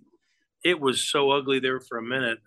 I had a lot of friends out there. I was worried about them sitting in Vegas, you know, and us losing by 35. So. Yeah Arizona wasn't so good that they just dusted us. They didn't step on our throat. We kind of fought our way back in. So I suppose the best part of the game was that we didn't we didn't quit. All right. Well, I, I agree with you. I mean, being there, it going down by 17 in that first half, it just felt like, oh my God, we are not even close to this team and it's over. But we didn't give up. We cut the lead to three at one point. We cut the lead you know, then it went back up to 10 and cut it to five. And we, we had our chances for sure. But let's just talk about the elephant in the room, which is Trayce. Um, one of his worst games is an Indiana Hoosier in in a, in a big game, and we've seen this story before, right? We've seen it for a lot in three and a half years. We thought that maybe we were moving beyond it, especially after the Big Ten tournament last year, when against Hunter Dickinson in the second half, he owned him and really played well, and then went toe to toe with Kofi. I wouldn't say he dominated Kofi, but he he went toe to toe with Kofi in that game, and we pulled that game out. Kofi had a big game, Trayce had a big game, but then the Rutgers game this year, he looked awful and and looked like we got out toughed okay, Rutgers is a tough team. It was a road game. We go to play in Vegas, which I don't care what anybody says. That was a home game for Indiana. The way that arena felt was Three a to one. home environment. Three to Indiana. one. It was incredible. And I would argue even a more raucous home crowd than most of the home crowds at Assembly Hall, where they just like they they know what it's like. They get comfortable. Nobody was comfortable at Vegas. We were excited to be there. A lot of enthusiasm. And Trayce laid an egg. Wh- Brian, what did you see? What what is the real Trayce? You know, he to me he looked uh, just lethargic from the beginning. Like he, you know, he he's been really active and you know, he, he's looked more athletic uh, so far this year, and he, he's looked uh, energized and like he's the captain and the leader of the team, and like he's got a responsibility above just playing good, is what I've seen. Um, take out the Rutgers game and and this last game, he didn't really look like that in either game to me. It's a, it's a, I mean, it's reason to be concerned. I mean, he just didn't look the same. You know, I'm not suggesting he was out partying all night, but that's how he looked. His legs looked heavy to me. Um, he looked a little bit unenthusiastic and almost like shell shocked. Um, at least from my TV at home, you know, I didn't know anything about those guys, and I and I looked at you know young length and that's always been his problem is playing against length. But those guys look so young. The one guy had like an 11 year old face, you know, the, the big guy Yeah. who was seven one or whatever he was, but he looked like a kid. And I thought, okay, Trayce is going to just take him apart, you know, get take him off the dribble, um, just just just vet, basically take him as a vet and own him. And man, it could not have been any more different than that.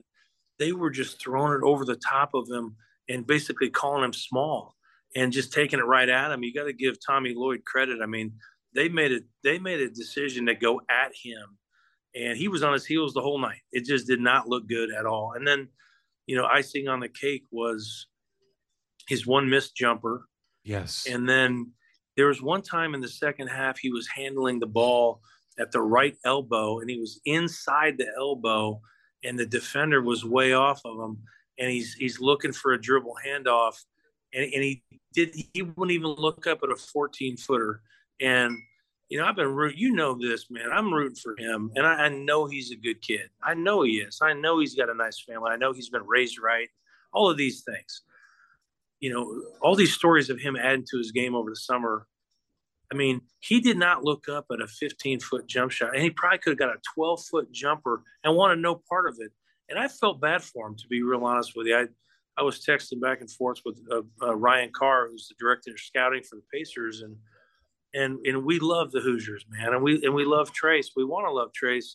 Um, that's nailing the coffin stuff, man. I mean, it, it just is. You can't do that. I mean, is it is it Brian? Like I, I was curious your opinion here. It's a big game. It was on national TV. It was against a big program. We had never played them before. Arizona's got a, a great reputation. Do NBA guys look at that game and go, "Geez, I mean, this guy, Trayce. I mean, you wouldn't rank him in the top five prospects of being NBA guys based on that game on that court. Oh, um, is that going to hurt him? um, well, it has to. I mean, I you know, again, I I want. I'm rooting for him. I want him to be good. That was a really bad showing. Because here's the, the- you know, you guys know the way the NBA's changed. I mean, we're going to love him because he's a Hoosier, and when he's done, we're still going to love and celebrate his career. I am. I, he's done enough good, but this is not a pro prospect. He's just not. And the and part of it is the game's changed so much. Zach Edey's not a draft pick. Zach Edey's going to come back for his senior year. Book it. Just trust me. The, the NBA game has changed so much. But when they've got an you know younger guys at Arizona that are not NBA's prospects that are taking him to school, and he's a fourth year senior, so now he can't even defend the very few big guys that are in the NBA. That was a bad, bad showing. And and number one, you got to be able to make shots in the NBA. You, you got to be a big guy that can make shots, and he won't look at the rim. His and and what what happens to him against length and athleticism? He looks less athletic. Right. So, yeah, it's just it was bad, man. It was bad, and I and, I, and it was not a. ha- It was I was feeling bad for him because he gets exposed, and he got exposed in the worst way.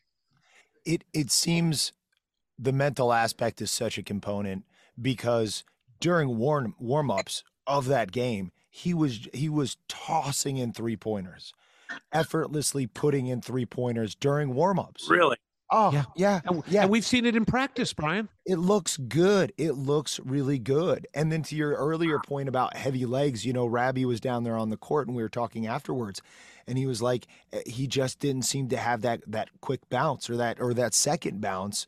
And you know, I think that is like okay, is there reason to be concerned about something physically going on? But then on the mental side of it, at this point in his career, in his life, is there somebody or something he can do to have the confidence and gameplay to hit a 14 footer when 20 minutes earlier he was hitting more than half of his three pointers he was taking by the bucket load? I you know my, opinion is um, the ship has sailed on that. Like, you know, there was a lot of we call them summertime All Americans, where when like half the lights are on in Assembly Hall, guys that could play out of their mind. And there's a big difference between when all the lights come on and Bob Knight walks in. That's a that, it's a different thing. And you know, making him in practice, you know, he's never come close to making a jumper, let alone a three pointer. So I don't know what the problem is. I'm not a head doctor, but um, to to me, he, he's he's a. Uh, I think he has a chance to be a, a decent, you know, middle tier European player at this point in time. I'm, I, I I do not think he has a chance to be a G League two way player. I just don't. I think he's a European player, which he could carve out a great living over there. I think he could, and I think his his best bet is to try to uh, be a tight end in the NFL. He's got an NFL body. He's got great hands. I'm not joking. I think he could play at that. I mean, he's he's built like that. He's got the long torso, really, really strong legs. You think he, He reminds me of Tony enough? McGee, a guy I played with in high school. I'm serious. I, I think he's got a better chance of doing that. I just I just do. Do you um the the beginning of that game, he had like a 10 footer, right? That he took and missed. And it looked like he didn't want to take it, and it barely grazed the front of the rim. Arizona was begging him to shoot that shot, right? Shoot it. And it was open all game.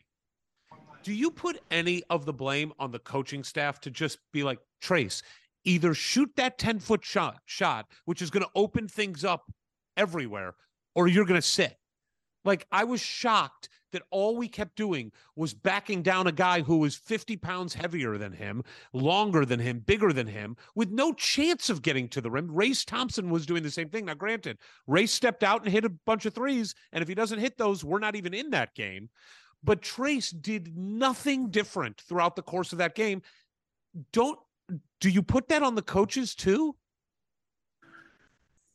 I, you know, I don't know. Not so fast. I, I don't. I don't know. I, it, I you got to be closer to the action. I think to to understand what they've told him or t- you know preached to him. I don't. I don't know what they've told him. My guess is that he can't make the shot, so they're not telling him to take it. Like if right. they thought he could make it, they'd be going, "Listen, dude, you're either going to take it or we're going to take you out of the game. We know you can make it."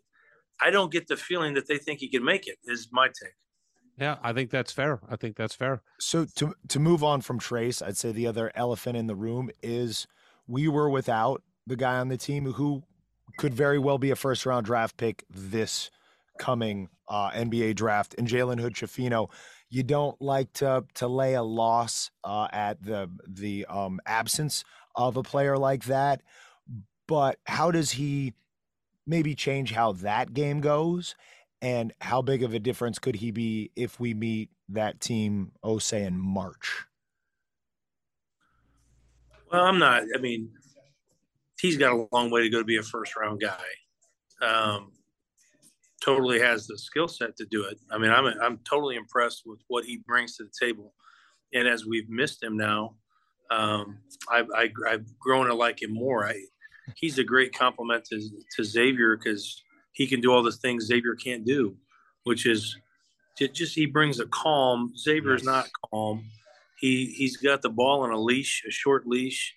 Xavier does not. the ball always seems like it's like ready to get poked away, or he, he fumbles it away. There's something about him I really like that he he's got. He obviously has a, the basketball IQ, but he's also got a composure ingredient that I I haven't seen in a long, long time. I, I can't think the last time I saw somebody that I trusted with the ball. Um, and he's just playing for you know the first time. I'm really impressed with him. Um, I, it's hard to project, you know, how that game would be different. I mean, you want him to play, and he didn't play. Um, I'm not. point, what are the odds of it there being a matchup? I'm not thinking about Arizona anymore. We lost to them, whether we play them again or not you know that that guy is a solid player. I, I hope he's playing against Kansas. I don't. I mean, Arizona's done. Hopefully, he doesn't have a real back problem and he can come back. I, I mean, I, I, I just ahead. in terms of your point about the composure, like we kind of freaked out, and that's why we got down by 17. And even seeing the way he took control of the situation against North Carolina, Turns out they're real bad. But just the atmosphere in Assembly Hall and what it was like in Vegas to have a guy that young with that much poise just be able to, like, dude, settle down and let me tell you where you need to be right now so we can execute what we talked about doing the scout. So his you, perfect word, I think, uh, word is poise. I think that that is the word for him. And you know, he's not. He doesn't look like he's getting out of sorts if they if they double team him or he's trying to bring it up against pressure at the end of the game. He, he really does have poise. What I'm most impressed with him, Maker, I, I don't care Maker missed the shot, is he gets to exactly, Eric and I talked about this last time I was on. He gets exactly where he wants to go and he elevates and he takes the exact shot that he wants to take. Make or miss, he's going to make him. The shot looks good. He is going to be a pro. He's already shown that if he's six five or six six, which is what they're saying he is, that guy is real, and we need him in the worst way. It's not. Trayce doesn't have the leadership. Trayce doesn't have. He's too. Maybe he's too nice. I don't, I don't know. He's maybe too nice. I know he can't play against length. Uh, he's proven that over and over and over. You know, I'm rooting for him. I don't want to come off like I'm tearing him down. We want him to be great. Uh, that's his that's his thing, man. He he struggles against long athletic guys. He always has. Yeah. Uh, we, you know, I wouldn't cross my fingers that he kind of he came back to, you know, season four with a you know, reinvented game, but he's exactly the same. I, I, I tell you what, I was more frustrated in the Rutgers game when he caught it in the post or kind of the extended post and he held it in his left hand and looked over his shoulder like, you know, is the double team coming? He ain't that guy. Like that's Barkley. There's very few guys that could play that move. Hmm. Trayce needs to go. His his best bet is to go fast, to Yes. spin baseline, get to the rim. You can't shoot. You can't really pass out of the double team all that well. He, the thing that he has is quickness and explosiveness. He needs to make his move. If I'm on that staff, I'm going, listen, dude, I don't care what the defense is doing. Make your move fast. And if you if they stop your move, kick it out. Don't hold it and look. You ain't that guy. Right. I, I have a question on the other side of the ball because the thing that, if you look at stats, and and it's hard to to say the stats lie, but last year Indiana was a really good defensive team, number one ranked defensive team in the conference, right? And so far this year, our defensive numbers have been pretty good. Now we've played a lot of bad teams, okay, and and the two good teams that we supposedly played, Xavier isn't there yet, and North Carolina sucks right now. But the defense in Vegas was atrocious. I mean, we couldn't stop them at all. We couldn't stop pick and roll. We couldn't stop their post game. We couldn't stop their their ball movement and their rotation and their um, swinging the ball to the other side and hitting threes. We could do nothing defensively, and that's supposed to be our calling card. And I'm wondering, is it really our calling card, or are we just good at defense because we play in a league that has offensive liabilities from top to bottom. And when we play against a St. Mary's in the tournament last year, they roll us. When we play Arizona, they roll us from an offensive standpoint. What do you see defensively on this team? And am I overreacting? Well, here comes the, my aggression. I, it's coming. I knew it was coming. I told you it was coming. I called it in Good. advance. You you called your shot. My my problem with our defense uh, that I get sideways with was the the presser after the North Carolina game. I don't give a shit that these guys are playing some little corny game and coming up with you know uh, word choices. I'm embarrassed by them doing that. If I'm on the coaching staff, shame on them. Cut the shit. Cut that crap out.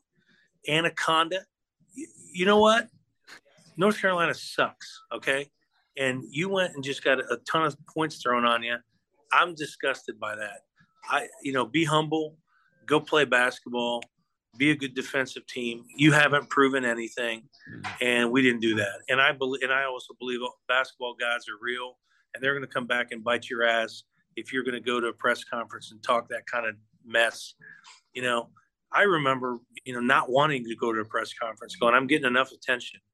And I know the guy, the boss man that's watching this thing is going to dissect every word I say. I'd rather just go to Kilroy's or go home.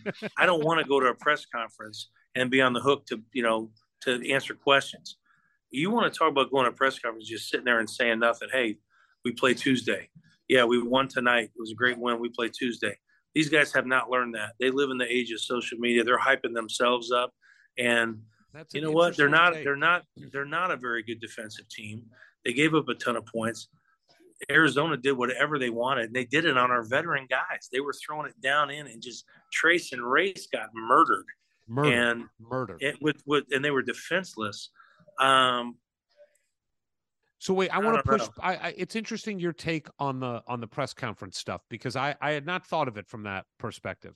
I was looking at it more from a these guys are loose right now. They're it's something they're doing as a team. You know, it's player led, obviously, but they're just they're having a little fun um at the media's expense, truthfully. But it's just and I kind of thought it's like, all right, well, this is a close knit group that's doing this together. I'm okay with it. But to your point about like they have not proven anything to be able to do that, or do you see the other side of it at all? That it's just these are meaningless press conferences and these dudes are just having fun. Um, but I mean, again, I'm a dinosaur. I don't. Maybe I. You know, it's it's a long, long. I, what I do know is that it's a long, long season, and if you want to provide bullet, you know, bulletin board material for other people, you know, history says that doesn't work very well. You know, when you want to talk smack, there, you know, people are going to use that against you. I'm sure they're probably doing it for fun and games. I just I don't like it. And if Okay. I was the coaching staff, I would say I'd be smearing it, you know, rubbing their nose in it a little bit. I think because they they got whatever they wanted against us. Um, it was just a it was just a disappointing game. Yeah. It was. let's let's talk about the other players that did play that game and even say in the Nebraska game um we're starting to see some shooting here the sample size is getting big enough and there are several guys contributing to it i don't think any of us are banking on race thompson hitting four three pointers again in his indiana career in one game but when you look at whether it be scoop or miller or or race at least keeping a defense honest Trey, my biggest apprehension, and I'd say maybe still, is that is this team going? They're not going to be a great shooting team, but are they getting good enough to compete at the top of the Big Ten? Well, I you know you know I want to say yes. I, I I'm not there, man. I I just I'm not. I I think we're a very poor shooting team. Um, very poor shooting team. Uh, and now here's how I here's how I judge it. When you know Trey Galloway, I, nobody's rooting harder for him to make a jumper than me, and we made a couple of jumpers. I was excited, but when he goes to shoot a shot, I don't think it's going in. And when Fletcher Loyer goes to shoot a shot, I think it's going in. And that's the difference between a shooter and a non-shooter to me. Is when I le- I watch him let the ball go, I think now you left him open, it's over. And I don't we don't have anybody that when you leave them Really? open a little bit that I think it's in. What about, but okay, I'm gonna push back a little because I actually think every time Miller Kopp shoots the ball this season, it looks like it's going in. I mean, the guy's shooting 50% from three. He's shooting about five a game, you know. Um, and I think Tamar is not there yet, but Tamar's playing with tremendous confidence right now, and he's making shots. Tamar's at 41% Like, That's but pretty good. um, from the arc. And Miller's at I think 49.8% or something like that. Yep. Um, Um, and then you got. Um, you don't get that sense from Miller, a- at least on him this year. Um, I'm scarred. I, I no, admittedly, I have scar tissue from watching him miss so many open shots. This is not a guy that's running off screens, barely getting open, and and you know, like Steve Alford, just just just squeezing in a shot. This dude is lining shots up to shoot his percentage. I'm not saying he's shooting a bad percentage. No, but that's a really good point. That's a really good point. We These don't have wide- that guy. We don't No. have that guy. Th- these are wide open threes, and um, and he's gotten a lot of them. And, and he, he hadn't shot poorly. Um, he had. I mean, let's we got to be honest though. That Rutgers game changes his percentages, and we were not in the game, and we were not going to win the game. I my fear too in this last game is that, and, and the people I was watching with, and, and I was on mute most of the time. You know, I wasn't totally on mute, but people were saying people I was watching with were saying we make shots when it's we're down 19. Like Mm. no one's making shots when it was close. When we cut it to three, nobody can make a shot. When we're down five, nobody can make a shot. We're down 19, we can make three in a row. That's no knock on Tamar Bates. I want these guys to make shots. I'm just telling you, when I watched Arizona, I saw big and bully. I mean, throwing it inside, pounding us. And when I watched Purdue, let me let me back up. I watched the um, Houston Arkansas game, and I saw length and athleticism. And you know, Was kind it of. was it Arkansas or Alabama? I'm sorry, Alabama. Sorry, Yeah. Alabama, Houston, and it's pretty raw basketball. I mean, these guys length for days, athleticism for days, pretty sloppy, lots of fouling, not a lot of great shooting, but playing really, really hard. Right? You see that brand of basketball. And then I see Purdue play pretty methodical. We're going to get it inside. We're going to bang it inside. And when he kicks it out, we got guys that are going to make shots, and we're going to get the big guy the ball. And after I watch those two different styles, I, I, I watch us and I go, what style are we? I don't know. Uh, I that is a don't know. point. We I don't agree. have the we don't have the athletes defensively or offensively. We do not have the athletes, and we do not have the shooters. I think that's a really good point. And watching that Arizona game, I would watch like their guards on the pick and roll, and they would come off and hit these shots you know, coming off the dribble, or they would run action where a guy's coming off a pick. You are right. Miller Kopp does not come off picks to hit three pointers. Miller Kopp gets three pointers on Trayce kicking it out from the post, offensive rebounds, you know, that come to him Transition. or transition, right? But we do not run actions to free guys up within the half court. That I, I, Ward and I have talked about this. I think our offense overall is so rudimentary. It's just high pick and roll, hope you can alley oop it to Trayce or get to the bucket or kick out, or it's get the ball to Trayce and hope he kicks it out or makes a shot, and then it's transition. There's not a lot of action. What are you doing? You asking for a drink? What are you asking for? Yeah, You need a refill? uh, you need a refill from this conversation? Yeah. yeah. And the and I, I I agree with you, and I'll double down and say the the only thing worse than that is when we come down in a three out and two in, and we're looking to throw it to Trayce in the post and pretend that he's Barkley or Olajuwon. Right. He ain't. And, mm-hmm. and when we do that, I, I get so frustrated going, guys, you know, and, and I've, I'm so fearful we're going to get in the Big Ten where we're the scouting is better. The, you know, there's big bodies, everyone has length. And it's like, is that what we're to do? We're to come down and go, all we got to do is throw it to Barkley. Barkley, that ain't him. And he doesn't, Barkley could shoot. Barkley could go by people. That's not what he is. And I'm worried that we think that three out, two in is is a go to. It's not. It's not. He's to hold the ball. Occasionally, he's to spin on somebody and get a dunk baseline. Great. It's not an offense. And I'm worried about the movement of our offense and freeing guys up through screening. Listen, it, you know, I don't care. The newbies that are watching that don't know me from Adam, that don't understand motion offense. Mike Woodson understands motion offense, and it's a way to get your best shooters free. And we don't do it. If if Trayce, here's what's going to happen: we're going to kick it into him. They're going to have length in the post, whether it's Edey or you know, you could go through the Big Ten and go.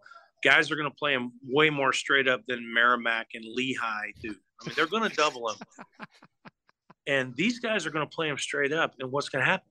Either he's going to make a quick move, or he's going to, the first couple possessions he's going to look for the double and go, "Oh, it ain't coming." Now what are we going to do? And I'm worried about that. Well, but Rutgers, I mean, they double and triple teamed him, and we couldn't do anything.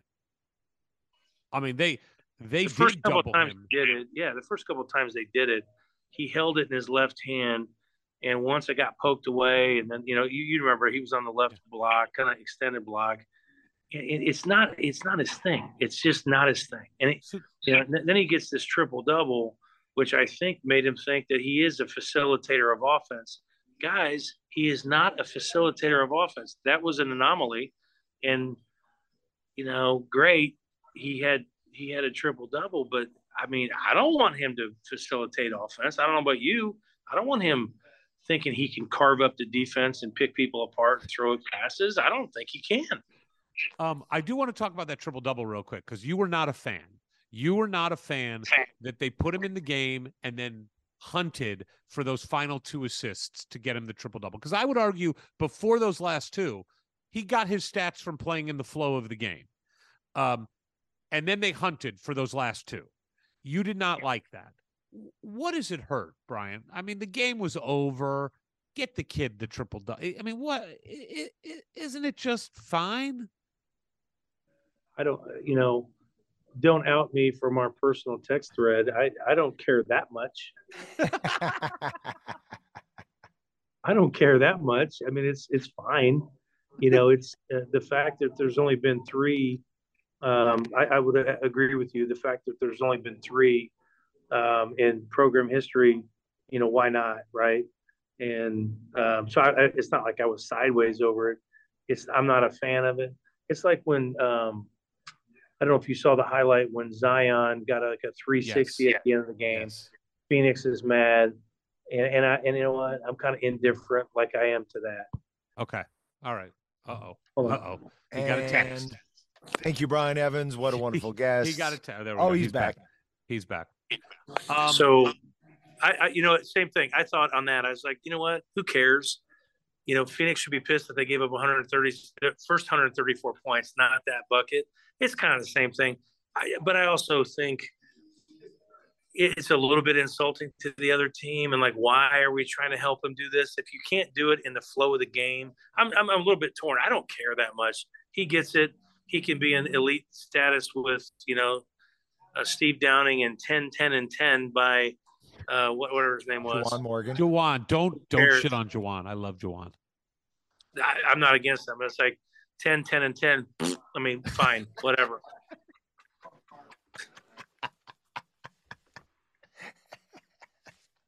Well, but um, if I could sense a trend from you, because I do think there is something here to add that triple double, going for that triple double, add that to the press conference hijinks. And it's just indicative of a team that maybe, like, I could almost see that being like when Cheaney did his stuff when you guys were there with Knight and the whipping of the towel, you know, at the end of the game. And like, you guys had accomplished some stuff. Cheaney was the best player in the country. Like that team was so good, they earned the right to do that kind of stuff in public. This team has not earned anything yet. I have been uh, uh, adopting the mode of like they're just having fun. That's great. They're loose. They need to be loose, but they have not accomplished anything yet. We're what eight and two this year and have beaten a bad North Carolina team and a rebuilding Xavier team. So I do, I can see that, but that seems to be what irks you the most. That like they're doing this stuff that teams that have accomplished something do, and we haven't been. We're not there yet. Yeah, but probably some of that. I, I mean, I I believe a, such a long season, and they got to go to so many tough places. I mean, the Big Ten. You know, you, you go to Iowa, you go to Wisconsin. You're getting there. You know, we, I don't know that we get everyone's best shot. I know we used to get everyone's best shot. I think we're still going to get a pretty good shot. You're still Indiana, and you got so many places to travel. I just, I, I'm just a big fan of keep your head down and just play. Shut your mouth and play and we don't want to do that. We want to, we just we we want to celebrate along the way. Again, part of it is times have changed. I'm not trying to pretend they should do what I say, but I can tell you what I think is that it's just a little too much. Just go play and shut up. You haven't you, you, you haven't done anything yet. Why would you? I, I just think they're setting themselves up, and those those places they've all been on the road, man. It's hard, and you're going to have injuries. You're going to be missing people from time to time, you know, and, and missing Jalen is a big deal to this team, which I think is a man. That's that's a tough pill to swallow. Is like here's a kid, and we need him really, really bad. Yeah. I think that that is a great point. I think Ward, you and I talked about that. Well, it's because look, everybody knew when Coach Woodson showed up, it, we needed a serious talent infusion to get back into the conversation with the best programs in the country, and it doesn't happen overnight. Retaining some of the better ta- talent you've had, you have, helps kind of bridge the gap. But the fact of the matter is, uh, our three highest recruits, two are freshmen and one's a sophomore you know, who's who's really just finally getting to get some real run. And and then you've got Trayce. I guess my my thought is to both of your points of they haven't accomplished anything yet. And they're eight and two. Uh, two wins against well, what we thought were two good teams. Turns out North Carolina is just terrible. Um, what, Brian? We know that all the coaching staff hangs on every word of this podcast. So Yeah. this is your direct line to them. What what do you think needs to happen between now and even I, I can't even say March or April? Can they put it all together? What do they need to put it all together? Like they need to start putting it all together now and start racking up Big Ten wins, particularly on the road. What what would you say, Coach Evans? Come in. You've got to practice to install a couple things, a, a philosophy, a mindset. What are you telling the team to do? Well, they they have to have Jalen Hood Schifino number one. They've got to be. They've got to. I mean, this is just me. I, I would, I would pull race. I don't care that he made a few threes. I mean, he looks so bad in the paint. He couldn't get a shot off. He got swatted three or four times. Yeah. I'm going to ask you guys. You watch me play. I'm one of the least athletic players that's ever played. That was Yep. Yep. that was decent. I mean, I'm one of the least athletic, decent players of all time. And I'm here to say I think I'm a better athlete in my fifth year than Race in his sixth year or seventh year or whatever eighth year, whatever year he's in. He can't move. he made a couple threes. He was so bad in the paint in that game and tried to shoot into traffic and, and to guys that were seven feet tall. Like it was almost like, are you are you did Vegas get a hold of you? Are you throwing the game? Like what are you doing? and it, that to me was disappointing. I think unfortunately, I think that this team is going to go as far as the freshman kid can take him. Um, he brings a different element. I, I don't know, man. You you you brought up some interesting points. I don't Ward. I don't have an answer for it. I'm I'm at this point in time. I'm going, man. I was hoping we were. I mean, I'm I'm bummed a little bit because I thought we should win. I I have us fourth or fifth in the Big Ten behind Purdue for sure, probably Ohio State, maybe Illinois, and then it's like us and Wisconsin or somebody else, and it makes Michigan. me Michigan. We should be better than that. Uh, I think from a personnel standpoint, we're number one, and mm. that's you know, and you could point to who you you know who to point to based on what I just said. Who uh, who might you give some of those minutes to? Obviously, he's having trouble staying on the court, but you got, like to, yeah, you know what I'm talking about. You got to play him. Yeah, he's right now. He's got a little confidence problem. He's got the skill set. Um, you're playing him 15 minutes a game, 16 minutes a game. You're giving all the minutes to a ninth year senior who's not performing. I, am giving the minutes to the kid. I'm letting I, him. I agree. You know what? I'm I don't understand out there, and I'm going to let him play. And I'm, you know what? He doesn't know how to play right now, and he's fouling out. He's a deer in the headlights. But guess what? I'm starting him. I'm playing him, and and if I have to pull him because of two quick fouls, I'm putting in Race Thompson. That's that's what I'm doing if I'm coaching the team. Period. But I I agree with you, but I would with one caveat: why take him out if he fouls? So what? Like, I mean, you're not playing him anyway. You're fouling him out when he gets two and three fouls. So just let him play. Like, I mean, if you're just if you're gonna I'm with you. race I'm, for him, play him. I'm giving you. I'll give it to you. Give him three in the first half. Yeah. And save two for the second. And if he blows, if he fouls out at the 15 minute mark in the second half, you got a ninth year veteran that can come in and play. Just do it. I mean, you got to let the kid play. You have I, to. I totally, I totally agree. I do want to ask you: Have you heard what Geo Baker, the former Rutgers player, pretty good player for Rutgers, has been saying about Indiana? No. So he got it. He he said some stuff a couple weeks ago before Indiana. Turned out to be right. Yesterday, I think it was yesterday or the day before, after the Arizona game, said the same thing. He goes, "Look," and he's like, "This is what every player in the Big Ten knows. They're soft. Indiana is soft." And he said yesterday, "Ain't nobody getting punked by Indiana." like there is no fear. There, there, there is the thought that Indiana is soft. Period. That's directly from a player's mouth. Who, by the way, punked us. I don't know how many times Geo Baker did. Five times, maybe while he was there. Yeah. But if that is the case, is there anything? I mean, isn't that just personnel then? Because I know you said you think we're number one personnel. I don't know, man. I, I don't know Trayce has a lot of good traits and a lot of talent on certain things, but when he's your best player and he can't take a 10 foot jump shot, I, I don't know. Let me give a little more color to that. That's fair. I, you know, when you look at five star youth talent and the advantage that having veteran, you know, all Big Ten players. I mean, so, yeah.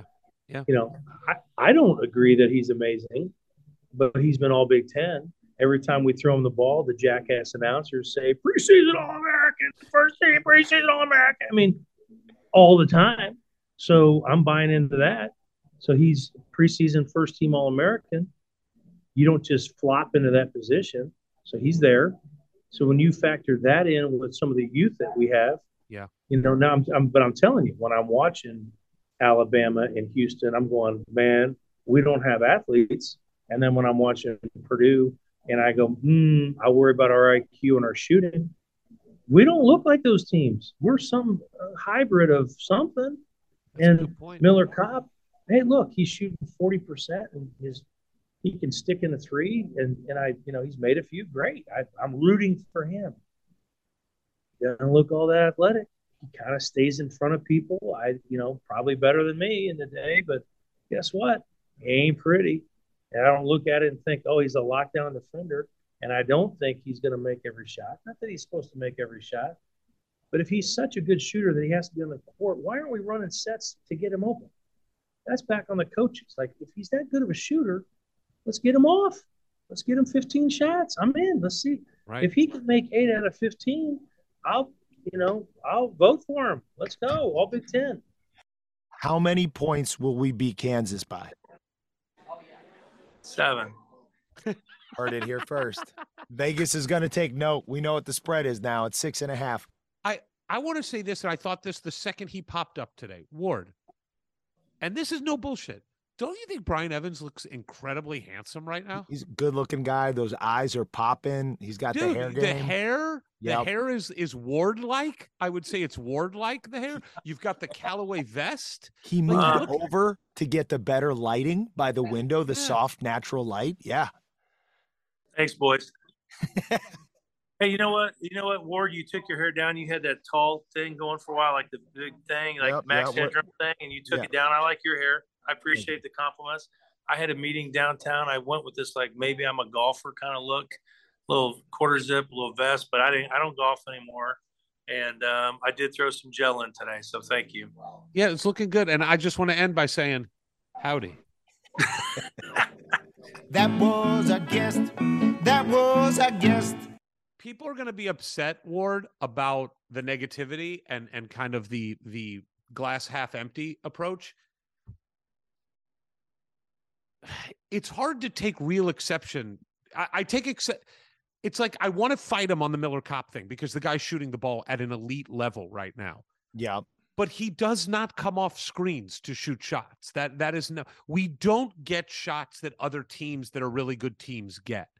Miller gets his shots from Trayce kicking it out or transition, like you said, or Xavier driving the lane and kicking out. We don't run sets where guys are coming off screens. The only guy who does it even a little bit is Tamar, a Yeah. little bit, but not Mhm. a lot. Our offense, I don't like our offense. I It's- I I don't this- like it. It's this thing of in the NBA, you've got the most talented dudes in the world, but usually there's a couple more talented than everybody else out there, and you just figure out how to let them take over the game the best you can. Yes. Um, and we need more structure than that. We don't have anybody who's so gifted or so dominant um, against a myriad of opponents, a variety of opponents that that can work for us. Not at this level. Um, I don't know really any college team unless you have a Zion Williamson can just hey let's just get him the ball and let him do it. Um, so I, th- I this is where I think the rubber meets the road as far as what kind of coach is Coach Woodson right now. And I say that because last year, first year, you kind of have what's in the cupboards. Um, and then now this is the guys you've had for a year and a half, the guys you've brought in, the guys you've let go. I don't think anybody's complaining about about that. Um, but this is your team, and it's got experience. It's got comparable talent to the top teams in the Big Ten. So uh, here's where we're at at eight and two, and we got our ass kicked a couple times in the first 10, 10 games of the season. And let's see how this team can get better. And I think we all thought end of first season, Big Ten tournament, it was a real turning point, And we saw Coach Woody get these guys to really click right at the last second to make the end of last season uh, sort of groundbreaking in that we got into the tournament, you know, and actually won a couple Big Ten tournament games. It was like, wow, that is not something we've seen for a real long time. But but now it's going to be a real close look at what he can do with the pieces he has because they're his and that they ain't bad. No, they're not bad. They're flawed. They're flawed. And and I agree with Brian. I love Race Thompson. I love him. He's a good kid. I love his family. He is struggling this year. And I know he hit a bunch of threes, but he is right in the paint, defensively and offensively. Against Arizona, I mean, he was a mess. He was an absolute mess. I'm glad he hit four threes, but like you said, he's not going to do that again. He's not going to do that again. That that was that time. and um, I want to see Malik play more because I do think he's the future and has more skill. And more touch and can do better things. He has to learn how to play at this level, and he has not learned that yet. And he's getting uh, a a graduate degree lesson in it over these last several games, but he's got to play more. Yeah, that's it. You can only learn so much in practice. You've got to be under under the bright lights doing it, and inevitably, like anybody else, he'll calm down. It'll slow down. He'll be fine as long as he gets those minutes. And I will say this about Arizona too. They were begging race. They they obviously the game plan was just let them shoot. Make them shoot. Don't overcommit. Stay packed down low. If Malik comes in, let him shoot. He, you know, almost airballed a jumper. Let Race shoot. If he wants to shoot threes, let him shoot threes. Make Trayce shoot a jumper. All three of those guys couldn't. I mean, I know Race hit shots, but like that mid range game, Malik looked terrified to shoot shots. And that could because he hasn't gotten the minutes. And that was a real hostile, not hostile, it was a charged environment, Yes. charged environment. And he didn't look great in that environment. Trayce looked terrible in that environment. But I do wonder, you know, when he when Brian is talking about watching uh, Alabama against Houston, we aren't that. We don't have that kind of top to bottom athleticism. And we don't run great stuff the way Purdue runs, or even Michigan State, or Wisconsin, or Iowa. We don't run great stuff. We just kind of have like a little more talent than them, but not enough as those other guys. We don't run enough good stuff that can overpower Well- other teams that that that figure us out. And I'm worried about the Big Ten scouting like Brian was. Though scouting and coaching is so good. Where can we overpower someone? Well, and it's when Rutgers got us right out of the gate and like knew what was coming without much tape against real opponents. And now that tape's available for everybody else to look at along with Arizona. It's rough. And look, when you we're all, and I think for good reason, very excited about the caliber of talent that is visiting our campus looking at 24 and 25. That that is exciting. That's something we haven't seen. We've got to land some of that. And then that's still two, three years down the road. Yeah. That if that's sort of the vision for where the program is of like truly top end talent going, you know, all the way onto our bench, awesome. But but even to go ahead and get those guys to commit, you got to show what you can do with what you have. And we we can't our expectations were so high going into the season. Like Big 10 favorite by virtually everybody nationally and locally and uh, uh you know borderline top 10 team that if we fall much short of there that makes it harder to get those guys to say yes and it makes it harder for whatever like the ultimate 4 year plan is to take hold like the time to to put it all together is now It is absolutely now. And I just hate that we're so dependent on Jalen Hood Schifino because I do think when Jalen is not in the game, we we are exactly what we were last year, except Miller's shooting the ball a little better. And Tamar's shooting the ball. yeah we're, we're. I, we're overall we are shooting it better 36% as a yeah. team 70% free throw not great but better um but I, I think it's fair to say if you we took look away the same though without Jalen. You know what I mean? We look the same. Yeah, like the action or lack thereof. But uh, you take any team's arguably, you know, I'd say almost inarguably most talented player away. Um, and especially when that's like the point guard, the guy who's supposed to be controlling certainly the offense and, and leading on defense, that that that is going to make any team look discernibly worse. So Yeah, we, we do we have like we and and yeah, it's like oh he happens to be a freshman doesn't matter. Freshman, senior, you're missing your best player. You're not gonna you're not gonna look as good as you could. But it is kind of scary that the margin between us being what we have been compared to what we could be rests on one young man's back. and it's again why I just don't buy the depth argument. We're so deep. We're so deep. No, we're not. We're as deep as Jalen Hood Schifino can play. Yeah, yeah, but I mean, but as soon as he can play, then you have eight, nine guys who can really contribute. Do you think so? You think we got Yeah. nine guys? Nine? Yeah. Oh, I don't. I mean, no way. Jordan Geronimo is not an impactful player this year. He is uh, not an impactful player. Scoop, Malik, and Trey coming off the bench. Yeah, I'll give you eight max, but I would argue that Trey and Malik are so inconsistent that you absolutely cannot count on them. That's But- not but- depth. I mean, there's not very many teams in the country that have eight or nine dudes who can like really come in and be a consistent this, that, or the other for you.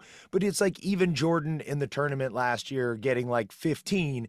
What what I think you need is like two of those guys off the bench to really bring that on a given night. You figure out who they are. Uh, maybe it's a matchup thing or they've got the hot hand. But when when you know you have Jalen and X out there together, mm, peanut butter and jelly. It's beautiful. If one of them needs a breather, you know, X is probably still calmer overall just because it's not all on him, even if it is for four or six minutes. Um, and and even kind of dictating the flow of the game in those first few minutes, like with North Carolina, then that stuff's kind of established, and you're like, okay, here's where um, Scoop can come in and really like hunt some shots and do his thing. But it is we've got a linchpin, and right now we're just hoping he's hel- healthy for for Lawrence. Yeah, and the Trey Galloway thing is interesting because obviously Trey had that huge game against Nebraska.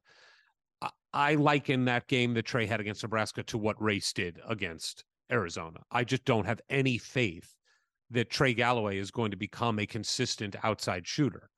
And I I do have more faith in Tamar. I, I want to see Tamar get those minutes. I think Tamar's more of a dynamic player who can get his shot off at different times. There are times where where Tamar looks really awkward and like the shot almost looks like he's throwing it like i- in the mid range, not the threes, but like the mid range. Sometimes it just looks like he's throwing it.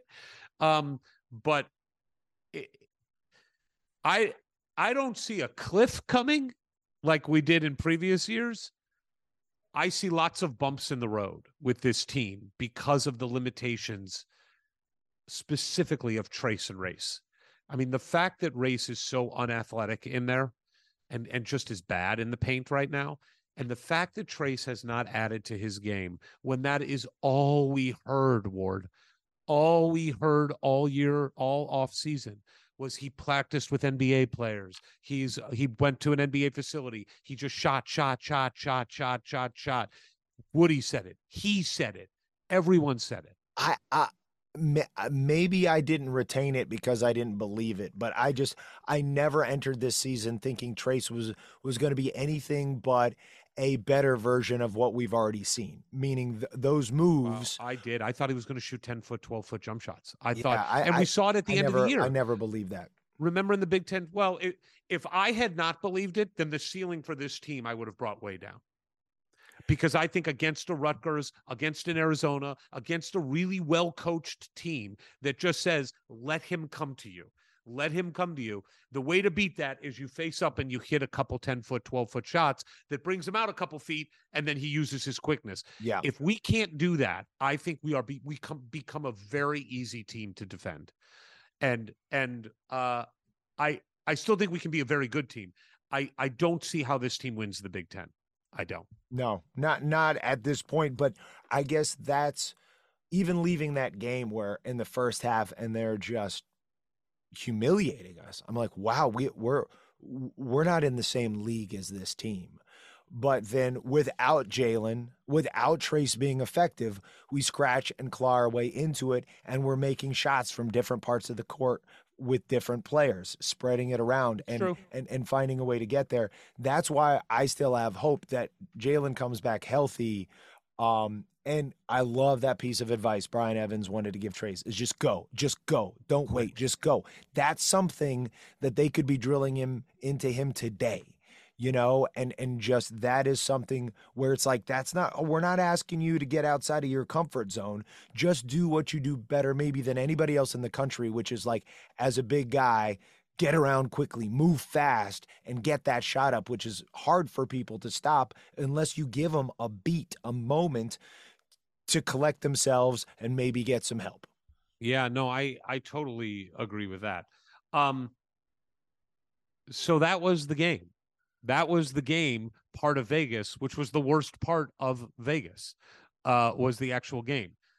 The crowd was unbelievable. I mean, it was I don't know how it, like I wasn't around a bunch of people because of where my seats were. We were kind of like on the edge. So I wasn't surrounded like you were, Yeah. but it felt so loud. It felt like a home game. I mean, it felt like a charged home game to me. It, it's it did. It's so weird. It not being an assembly hall, it can never truly feel like a home game because that crowd and that roar and those acoustics are so unique. Um, but in terms of the pure numbers, you know, like we said, it was three to one. I think is a pretty um accurate read Yeah. when you were just looking around. It was like I was supposed to be sitting in an Arizona section. It's like, where can I get seven seats together? The Arizona section. Not a coincidence. A lot of other Hoosiers found those seats. And so they had one big raucous block, which it turns out that's all they needed, and they held their own. But everywhere else, it was a sea of Hoosiers. And look, it's the first time I've ever sat in an Indiana basketball game with my children next to me on either side. They flanked me. Um, my son learned the hard way. Daddy is a dangerous man to be around Yeah. during basketball games, and and especially Let's clarify that. You didn't abuse either one of your children. You were not Not- dangerous in that way. Not on purpose. I, I was lifting my son up because you know the crowd's always standing Yeah. up where people are, and he's you know he's four feet tall maybe, and so I'm like grabbing him sort of by the rib cage and lifting him up so he can see over the guy in front of him. And at one point, like his rib cage hit like the arm rest. And I'm like looking over at him, and we're actually making a run, and I'm so happy, and he's like starting to cry, like, "Buddy, what's wrong?" I I'd injured him. I had injured Oh, him boy. in gameplay, but that's all right. He bounced back it is so look there's solace in that when you're with your children and it's this thing and then and i told them afterwards i was like look guys part of being indiana fans is going to games and they lose and it's uh, unfortunately for the last 20 years. yeah, By the way, while you were having your son, I had Holly, who was a trooper this weekend, but the sickness that she had when we came just seemed to like not keep not get better at all. And during the game, she entered some sort of fever dream. I mean, she was she was next to me. The game starts. I am so into the game and so and I look over and she is watching a video of a puppy riding a rooster on her phone. And did you and- say what the fuck are you doing Yeah, she's trying to show it to me. She's like, "Look at this, look at this," and then I'm like, "Holly, I, you can't do this. I'm watching the game." Then Bello, Bello, however you pronounce his name, gets to the free throw line, and she goes, she she looks at me and she goes, "I really like his face." I'm like, "Uh, "Okay." I just started ignoring her. He comes to the free throw line again. She goes, "He has beautiful skin." I'm like, "What are you doing?" What are you doing? I cannot have this right now. Like, I, I, all we need to do is hate them and love us. It's just that simple. yeah It's yeah just that simple. There are random times I look over, she's clapping while they're doing something good. I, I half expected her to start doing the U of A chant that really annoyed me throughout the game. it was annoying uh you look uh, and even there with the kids like i'm trying to have them grow up in the same environment i did loving indiana but you know uh, when they my son my daughter hadn't arrived yet walked into the whiskey down illegally i might add and found himself in a room full of people wearing indiana university gear it was the first time in his life and and I to mean, that's a that's your fault. Well, I mean, sure. Yeah. I mean, I moved to California and I mean, he's got to be back in Bloomington. The fact that, that Vegas was his first Indiana game is weird. well, I mean, how many times was your youngest in Bloomington at a game prior to eight years old? Julian was at a game at three. No, I said your youngest. Yeah, I mean, she was six. Yeah. Okay. So we're, we're going to try to get there, but I also, I, I have to go back to visit family. During the in summer. Indiana. Yeah. Yeah. During the summer, because guess what? My kids would rather go back and watch the circus in Uh, the right, then summertime. Indiana basketball again.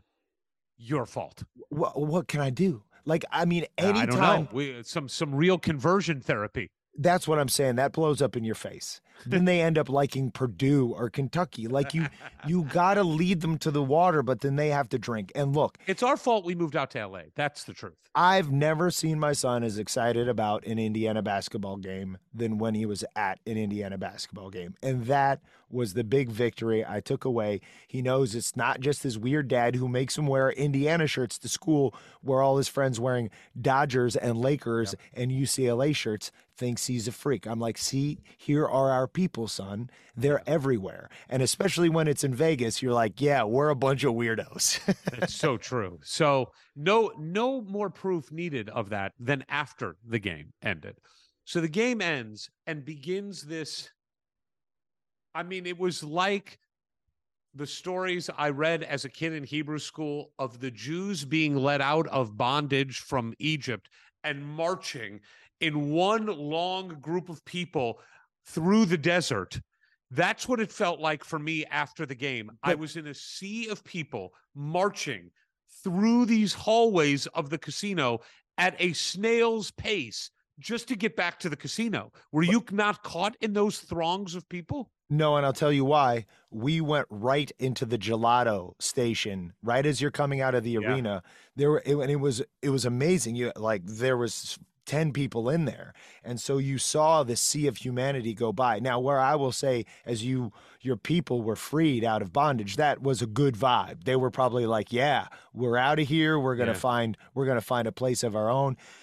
the Hoosiers, I got to say, the Arizona fans, I think if w- the roles were reversed and we'd been such a minority and had won, I'm sure we would have been more obnoxious. They weren't bad overall. I thought it was pretty civil con- considering how heated Oh, things I were agree. inside. I agree. It was civil, Um, but sad. But it was a sad environment.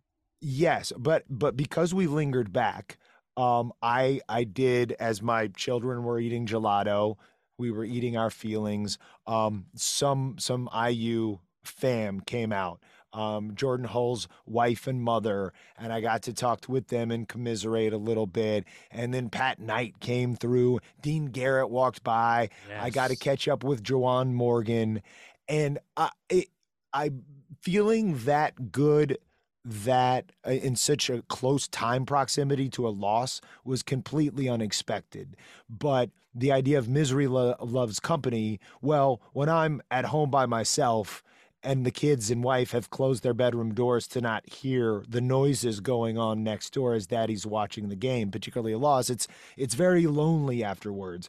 But there's no better way to to drown your sorrows than with fellow Hoosiers in Las Vegas. Well, and that's what we did. We were with fellow Hoosiers. I was sad. I was kind of depressed after that game. We went back to the Whiskey Down where we were joined by a couple other Hoosiers. And I don't want to get into all the conversation that happened with a couple potential Hoosiers, but one did not believe that I don't drink and told me he would give me a $100,000 for NIL if I would drink with him. And I said, okay, I'll do it. I've never, outside of a half a beer at your house when Indiana went to the Final Four in 2002, I have never had alcohol. I'm like, I'll do it. Pick the drink. Let's go. He reneged. He did give me a $100 for NIL. That I saw that. He just gave you a hundred dollar bill and you put it in your pocket. Yeah, it, it went right into NIL today as I deposited it in the bank. But that I got sad about that. I did have an interesting um encounter as we were walking back to the um whiskey down. We ran into CJ Gunn's dad, who is just awesome to talk to, and CJ Gunn's mom, awesome family. We we we stood in line behind Chris Gunn, CJ's dad, uh, my daughter and I, getting some pregame Johnny Rockets before going into the arena, and I just loved being able to do him to my daughter because you know we've got to talk to his son, and and for my family, my my biological family to get integrated with the IU family for the first time in person, it was great because it's like look at these great people, look at the great people around this program. It was a real a real pleasure for all of us. Seconds after that, I am I see another guy walking and he's got his arm out and he's wearing like a black hoodie, not Indiana gear, but he's looking at me and he comes up to me and big bro hug. And I'm like, all right, big bro hug. I shouldn't, who is this guy? Where did I know him for? He's like, hey man, hey man, you want some cocaine? I'm like, no. Okay, so you're not an Indiana fan. No, I'm good on the cocaine offer. No, thank you. That Well- goes away. Well, yeah, but that we're in the bathroom, right? And I'd already had the night before somebody offered me cocaine, and then we're in the bathroom, and apparently this gentleman who bro hugged you and offered you cocaine said was in there, and you're like, "Hey, there's the cocaine guy," and I thought you meant this other guy who was in the bathroom at the same time who just looked at me and he just gave me the the cocaine nose rub. Uh-huh. Like you know, it, we were too far away for him to actually say it and not risk endangerment, so he just gave the nose rub. So I mean, look, if we were cokeheads, it would have been a great weekend. I walk into that bathroom to try, like, I'm with the guy who is challenging me to drink with him for a hundred thousand dollars, who had had many drinks that night. He's in the bathroom. I turn away from the stall to be done, and there's Cocaine Man again, standing there like a premonition. I and he's like, "You sure you don't want that cocaine?" I'm like, "Yes, I'm sure." The the 10 minutes in between have not changed me from never doing cocaine in my life to now wanting to do it with you in a men's bathroom in Vegas. But I did tell him, but the guy peeing next to me might want some. and I watched him as I went to wash my hands. I watched him. He went into the urinal directly next to him to ostensibly offer him cocaine. Always be closing, man. Not eh, So we hung out in Whiskey Down. Your fraternity brothers showed back up. I'll be honest, I was really tired. I was really depressed. well, and I, we were with a few gentlemen who had had a lot to drink, and you know how those conversations go. And look, look, if IU had won, there would have been it. It would have taken what happened on Friday night to another level. We, you know, I would have, I would have gotten into my bag of goodies upstairs in a significant Sure. way. It would have been mayhem. Instead, it ended up being like just this sort of decompression. But at this point, it, we're pretty tired. Our voices are hurting, and and people who are drinking don't realize how many times they've been repeating themselves. And so at one point, and I saw my fraternity brothers had had gathered over by the bar. I was like, I'm out of here. I was like, I Yeah, can't, So you took off. I can't be in this cyclical cyclical conversation anymore. But I want to say this. You said just a few seconds ago, you know how those conversations go. Ward, I do not ever expect those conversations to go with me staring at a picture of a samurai sword through a dude's neck and abdomen from It's the e- from the drunk ER doc who is showing it to me. It was it, no, wa- I do was not a- know how those conversations go. it was a katana sword and i'm glad i was there for that because when you looked at at first when you're like show him the picture show him the picture and i'm like what and it's just this bloody katana sword over a couple of buckets i'm like well i was kind of hoping for something more graphic and then you see the actual man laying on the gurney with a sword through his upper torso And by the way, he lived. He, He- lived. This ER doc is a wizard. He saved this dude. He had a katana sword through his neck and then through his abdomen, and he saved his life. So God bless. That's a Hoosier doctor right there. That's a Hoosier doctor. That's right. And and we know now um, the lungs need to expand. So when you're in a situation like that, co- cut holes on either side below the rib cage, reach in and manually expand the lungs with your fingers until you can get some tubes in there. Yeah. Just the more you know. so my weekend it ended pretty sadly. I go back to the hotel. I hadn't eaten anything since breakfast. I was starving. I called Holly. I'm like, "Hey, let's just do room service. What can we order?" They said it'll take 90 minutes to get room service. I'm like, I went to the basically the cheesecake factory that was in the the the lobby of my hotel, which is it's called Grand Lux, but that's just Cheesecake Factory. It's the Yeah, same yeah. company. They called and I got an impossible burger with sweet potato fries and a strawberry lemonade. And I just sat at the bar waiting for my food to come. He gave me a lemonade while I waited. And then I went upstairs and I ate my feelings, went to sleep, woke up Sunday, went to breakfast, and then headed out of town. Saw a couple more Indiana fans on the way out. It was just kind of a depressing end because of the game, but I did the love of Indiana fans and the community of Indiana fans is what I took from this weekend uh, more than anything. It was so palpable and so real and tangible that all the depression I had from the game got washed away because of that love. And I I was blown away by it. It is. It is. Sometimes I don't like to admit it because I love the basketball so much, but it is even bigger than basketball. We might not have the number one basketball team in the country, but I left Vegas with zero doubt that we have the number one fan base. Not just that thousands and thousands of people flew from all over the country to be there together and to root our boys on, but just how kind and friendly they were. And and to have the great fortune of mixing it up with the Cowboys, who, along while we were consoling each other, the Cowboys stepping to the bar would be like, How'd you guys do? And we're like, ah, it didn't work out today. And they're like, Oh, we were rooting for you guys. We saw you all in here earlier. And and and so there was solace in that. But to your point on Sunday, you know, the morning after, and it's raining in Vegas and it's cold, and you still see little specks of Indiana gear here and there. Uh, and you're like, hey, we'll get them next time. It's hard to feel too sorry for yourself when when everybody came out of that weekend, if not ha- happy, at least healthy. And you know, look, let's let's hope this was one of those games like when we got smoked by UCLA early in a tournament game in the early 90s. Like, you know, I, I don't know if we have that kind of team that could do something like that late in the year, but maybe we learned something and, and we end up beating Arizona to to advance in the Sweet 16. Two footnotes at breakfast on Sunday.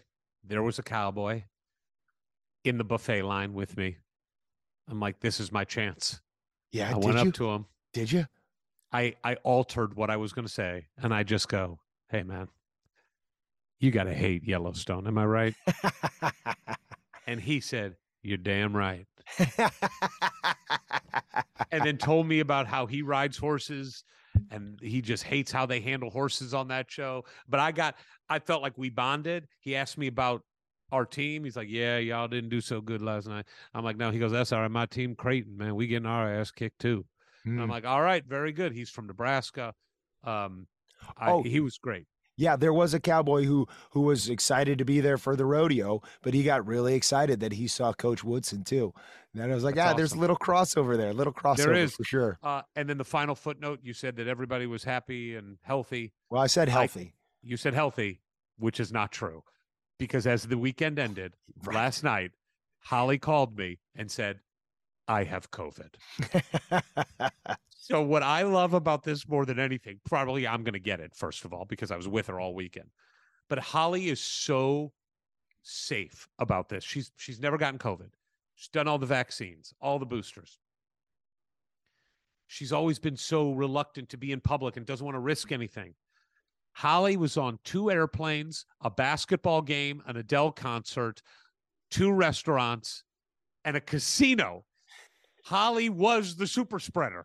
the Holly variant has now begun. spreading it all over Las Vegas and probably to me.